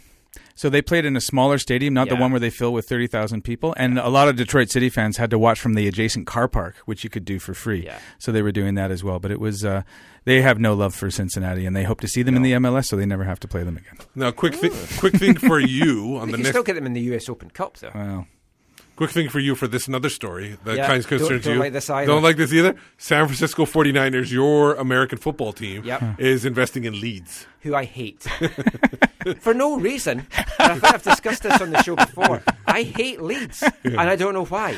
I just hate them. They're classified in this article as the sleeping giant of English Well, football. they are. Yeah. Well, they're a sleeping giant because they They're overspend. passed out. Yeah. yeah, They- yes. It's because they've been done by Millwall supporters. That's why. They overspent and passed out. But I, I hate Leeds. Dirty Leeds. I, I still, I think it's in the back of my head. It goes back to the 1974 Charity Shield game, Yeah. which I've now referenced. Too many times. Right. Yeah, I mentioned it on the TSS broadcast at the last home game. I don't know why. This I'm- really gets in your Yeah, craw. it's 1974 Charity Shield. Wow. Liverpool and Leeds United. If you haven't seen it, check it on YouTube. There's a fight with Kevin Keegan. It's, there's just they're just this in the middle. the game's going on around them, and there's two players punching They, hell. they knocked him all the on way to pitch. Germany after that. I Yeah. think. You, you know, this is. Uh, I think they're probably got a deal with Leeds so that they can get some of their supporters to play in the defensive line for. Oh, 49ers. okay, so don't some Canadian news. Uh, streaming service DAZN has DAZN. now DAZN. DAZN. DAZN. You're in the zone, Steve. um, is getting uh, so if you want to watch uh, Champions League next year, you if you have this service, you can watch it on here. They're essentially getting 138 Champions League matches in, in addition to 205 Europa League matches. So another thing that if you're looking to get this, you'll get get more services with this. And at, at this point, the prices aren't going up; they're staying the same. I have been dying for a pay pay my money to a legal streaming service Yeah. forever. TSN has absolutely refused, and DAZN has showed up, and Yeah. they've Yep. just got the Test cricket now, which we were talking about before, and I love that. But their uh, offerings are expanding really quickly. I don't want to be a, like a, a shill for DAZN, but they're doing everything right, and it's a good. I, I watched the German Masters darts this afternoon. Oh, the, I've been watching. I'm going to do an article for you, and I'm going to bury darts nicknames in it.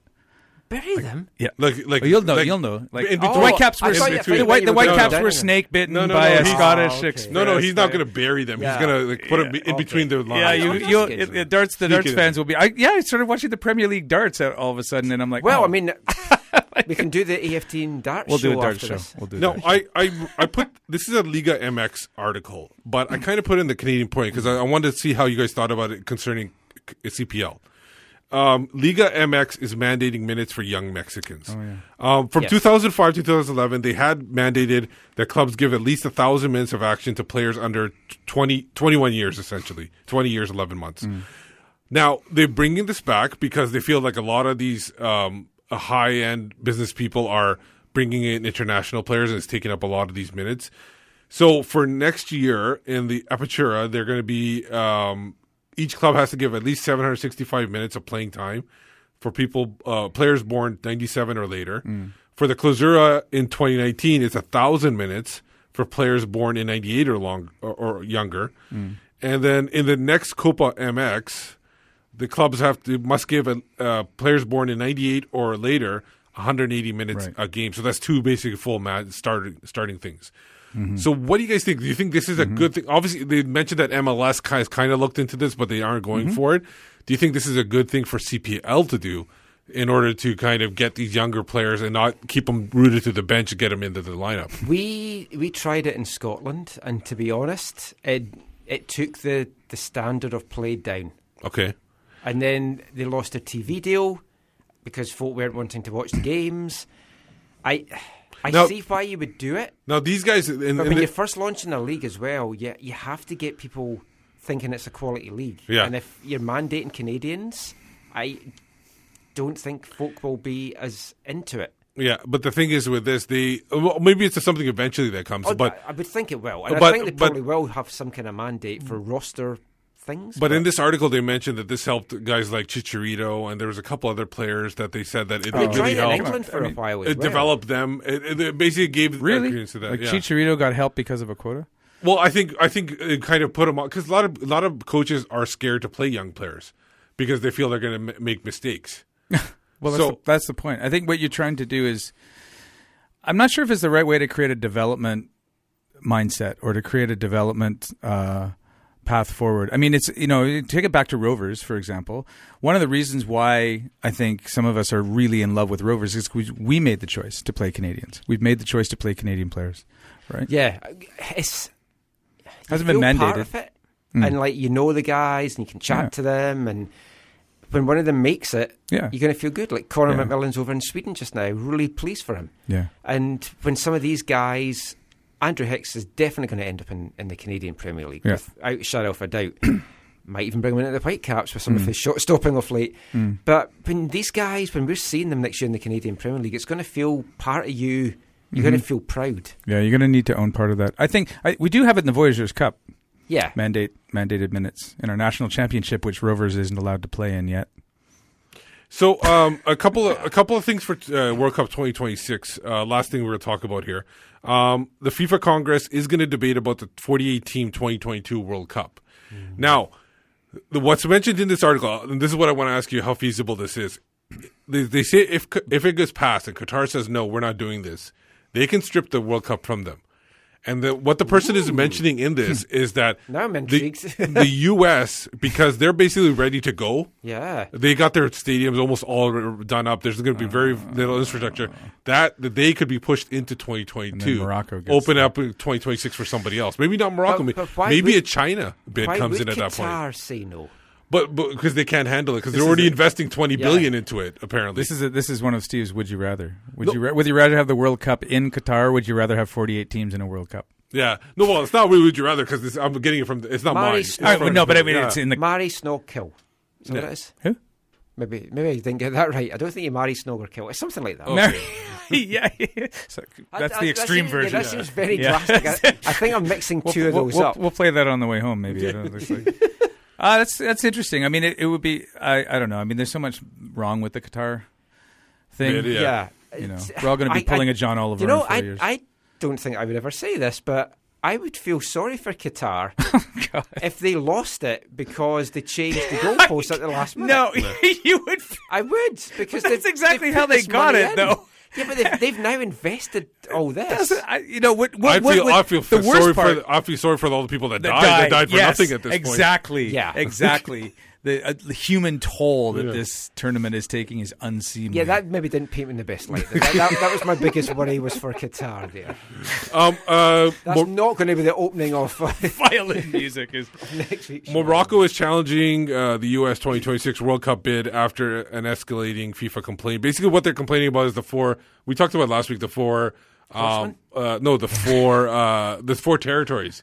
The U.S. like the Puerto Rico, U.S. Samoa, Virgin Islands, that they, they shouldn't be allowed to vote. That's what Morocco is saying. Yeah. They said FIFA has said that they will deal with it at Moscow. That's when they will talk about perfect it. if place to deal if with they're it. allowed At the vote. to play in FIFA competitions, they should be allowed to. And vote. and the thing is, uh, what was mentioned in the article, I think it was Crimea it was it was uh, an English article that uh, when England is up for vote, Scotland's allowed to vote, Wales is allowed to vote, Oh. and there's a like eight territories that England Let has that they're everyone- allowed let, to let vote. the Sudeten Interesting. land have a yeah. Vote. So it, Let it'd be interest- Cascadia have a vote. Yeah. exactly. Oh, the That'd be nice. CONIFA World Cup CONIFA. That's the taking one we option. should be. Could we be the official media partner of the CONIFA World Cup? They they've got Prost Amerika being the Cascadia Oh, one. another they Prost. jumped in Another ahead of Prost. us. Maybe Yeah. we could be Prostrate. Canadian. Well, we're not in it. It's Cascadia. So would you say that prostate the rights for that? Oh, Thank you. Last one. Uh, we have a vote f- Do uh, from Lib- uh, from Africa, We do, Liberia, we do. Liberia. We. No, no, uh, Canada, Oh, United Bid. I thought you meant AFTN. Yeah, we're going to get the rights. Oh well. Liberia president, uh, the, oh, sorry, the association president Musa uh, Bility said the decision has come after talks with president and former World Football Player of the Year George Weah. Yeah. Um, and the government of Liberia. They're basically saying that it's going to be an advantage for all the Liberians that are pl- uh, living in the United States. You know, I really thought you said librarians. I almost said it. maybe a very I actually bookish almost said it when I was when I was a lot of bookings at that World Cup. when I was pre- when I was preparing for this, I was actually I made sure I tried not to say Liberian. uh, but but Liber- oh now you got me. The saying it. Liberians. Okay, so there Conan, Conan. there are a lot of them in the U.S. So um, they think that this is an advantage for them to be able to go to the games, and they also highlighted the commercial value, which is the the uh, profit that they make Oh, from yeah, this. everyone. That's all anyone cares about. And remember, this guy, uh, Bility, is a member of the Confederation of American Football's executive committee. So that's a Confe- huge, like the CAF's, uh, the, the Africa's. Oh, oh, uh, African- African, Yeah, so he's Africa's uh, Yeah, b- part of their executive committee. Right. So that's a high position that you are now switching over to a non-African team. Yeah. uh, a bid. Sorry. Hmm. So it's interesting to see. Like it's, they say it's going to be very close. The Trump Hotel that gets built in July. in Liberia. Yeah. Ah. So yeah, some interesting stuff this week. Well, before we close the show out, somehow we've got to half eleven again from a nine o'clock start. I don't know how this happens. Just got. I some think we're just too easy. Like we're we're comfortable at nine o'clock. When it's eleven o'clock, we want to get home right away. Yeah. I want gotta, I gotta get a flight. I gotta get a flight at seven he's, in the he's morning. getting at seven o'clock. I gotta get up at four o'clock in the morning to get a flight. We've still got the darts and the wrestling show to come. Hmm. Anyway, some tweets to round us off. Angus Walker says, I'd be happy if we make an average of two points per game. We'd be contenders. Making the playoffs isn't good enough. Making it with a chance of progressing is what we want. This is obviously Whitecaps we're talking about. Currently, nobody expects we'll get past the first or second game if we make the playoffs. Hmm. We'll get to the first game in a two two leg series. A- Angus Walker also said it was him that said, I see what you did there with the, the Joy of the Rovers programme. Um, Terry Hall from Funboy 3 was booed off the stage when he played in the Leeds. That's terrible. Oh. He went on the stage and said, Thanks for Cantona. Oh, that's a good dig. Yeah, that's all you need to do as a gig in Leeds. Terry Hall's a legend. Don't think he's got any football songs. Um, got a, a private message from someone, so I won't say who it was, that said some of the information which was on the Take the Piss forum about the stadium issues in the Fraser Valley, it's not entirely correct. Really? On the Take the Piss forum? though? Yeah. Oh. Just some Again, of, just some of it. Take it with a grain of And, salt, or you take it with a grain of piss. All the correct. information You have to go over to the acquire the urine forum for Yeah. the accurate. Uh, Also, we got a message from someone saying that back in the day when Sacramento wanted to get into MLS initially, the 49ers were one of their backers. Yeah. Who are these sources of yours? Tell us. Wow. no, I'm. I just showed him the phone. Anyway, that is it for this week's episode of the AFTN Soccer Show. Just before we go, let everyone know where they can find you online. You can find me on Twitter at WhitecapsBeat. and I'm Chris Corrigan. You can find me at Sailor C86, and you find me in Columbus next weekend, where I'm going to be watching the Crew versus TFC. And you can do the supporters group Twitter handle too if you want. Uh, Zach Swan, always Guard- does it. Swan Guardians, Yeah. yeah, yeah, part of a Swan Guardians, and, the the, Swan Guardians. and part of a movement called the Swan Guardians, and the Pigeon Casuals, actually in oh, Southside. yes, of Yeah. course. How can, can we forget the pigeons? I'm Michael McColl. You can find me on Twitter at AFTN Canada. Give us a follow on Instagram at AFTN Soccer. If you've liked this show, leave us a nice review on iTunes. You can read our stuff on Away from the Numbers, aftn.ca.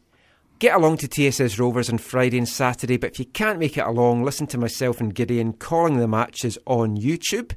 And watch for Gideon, Nick, and Joe with a preview podcast on Thursday. Pre- maybe Wednesday night, we'll see how it goes, previewing the Colorado match. But until next time, thanks for listening. Take care, and mon the caps.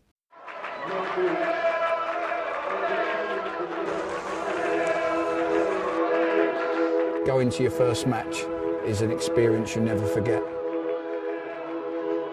The atmosphere of what's going on around the pitch looks beautiful, and you always look and go, wow, I'd love to play here one day. If you get the bug, it's going to stay with you for life.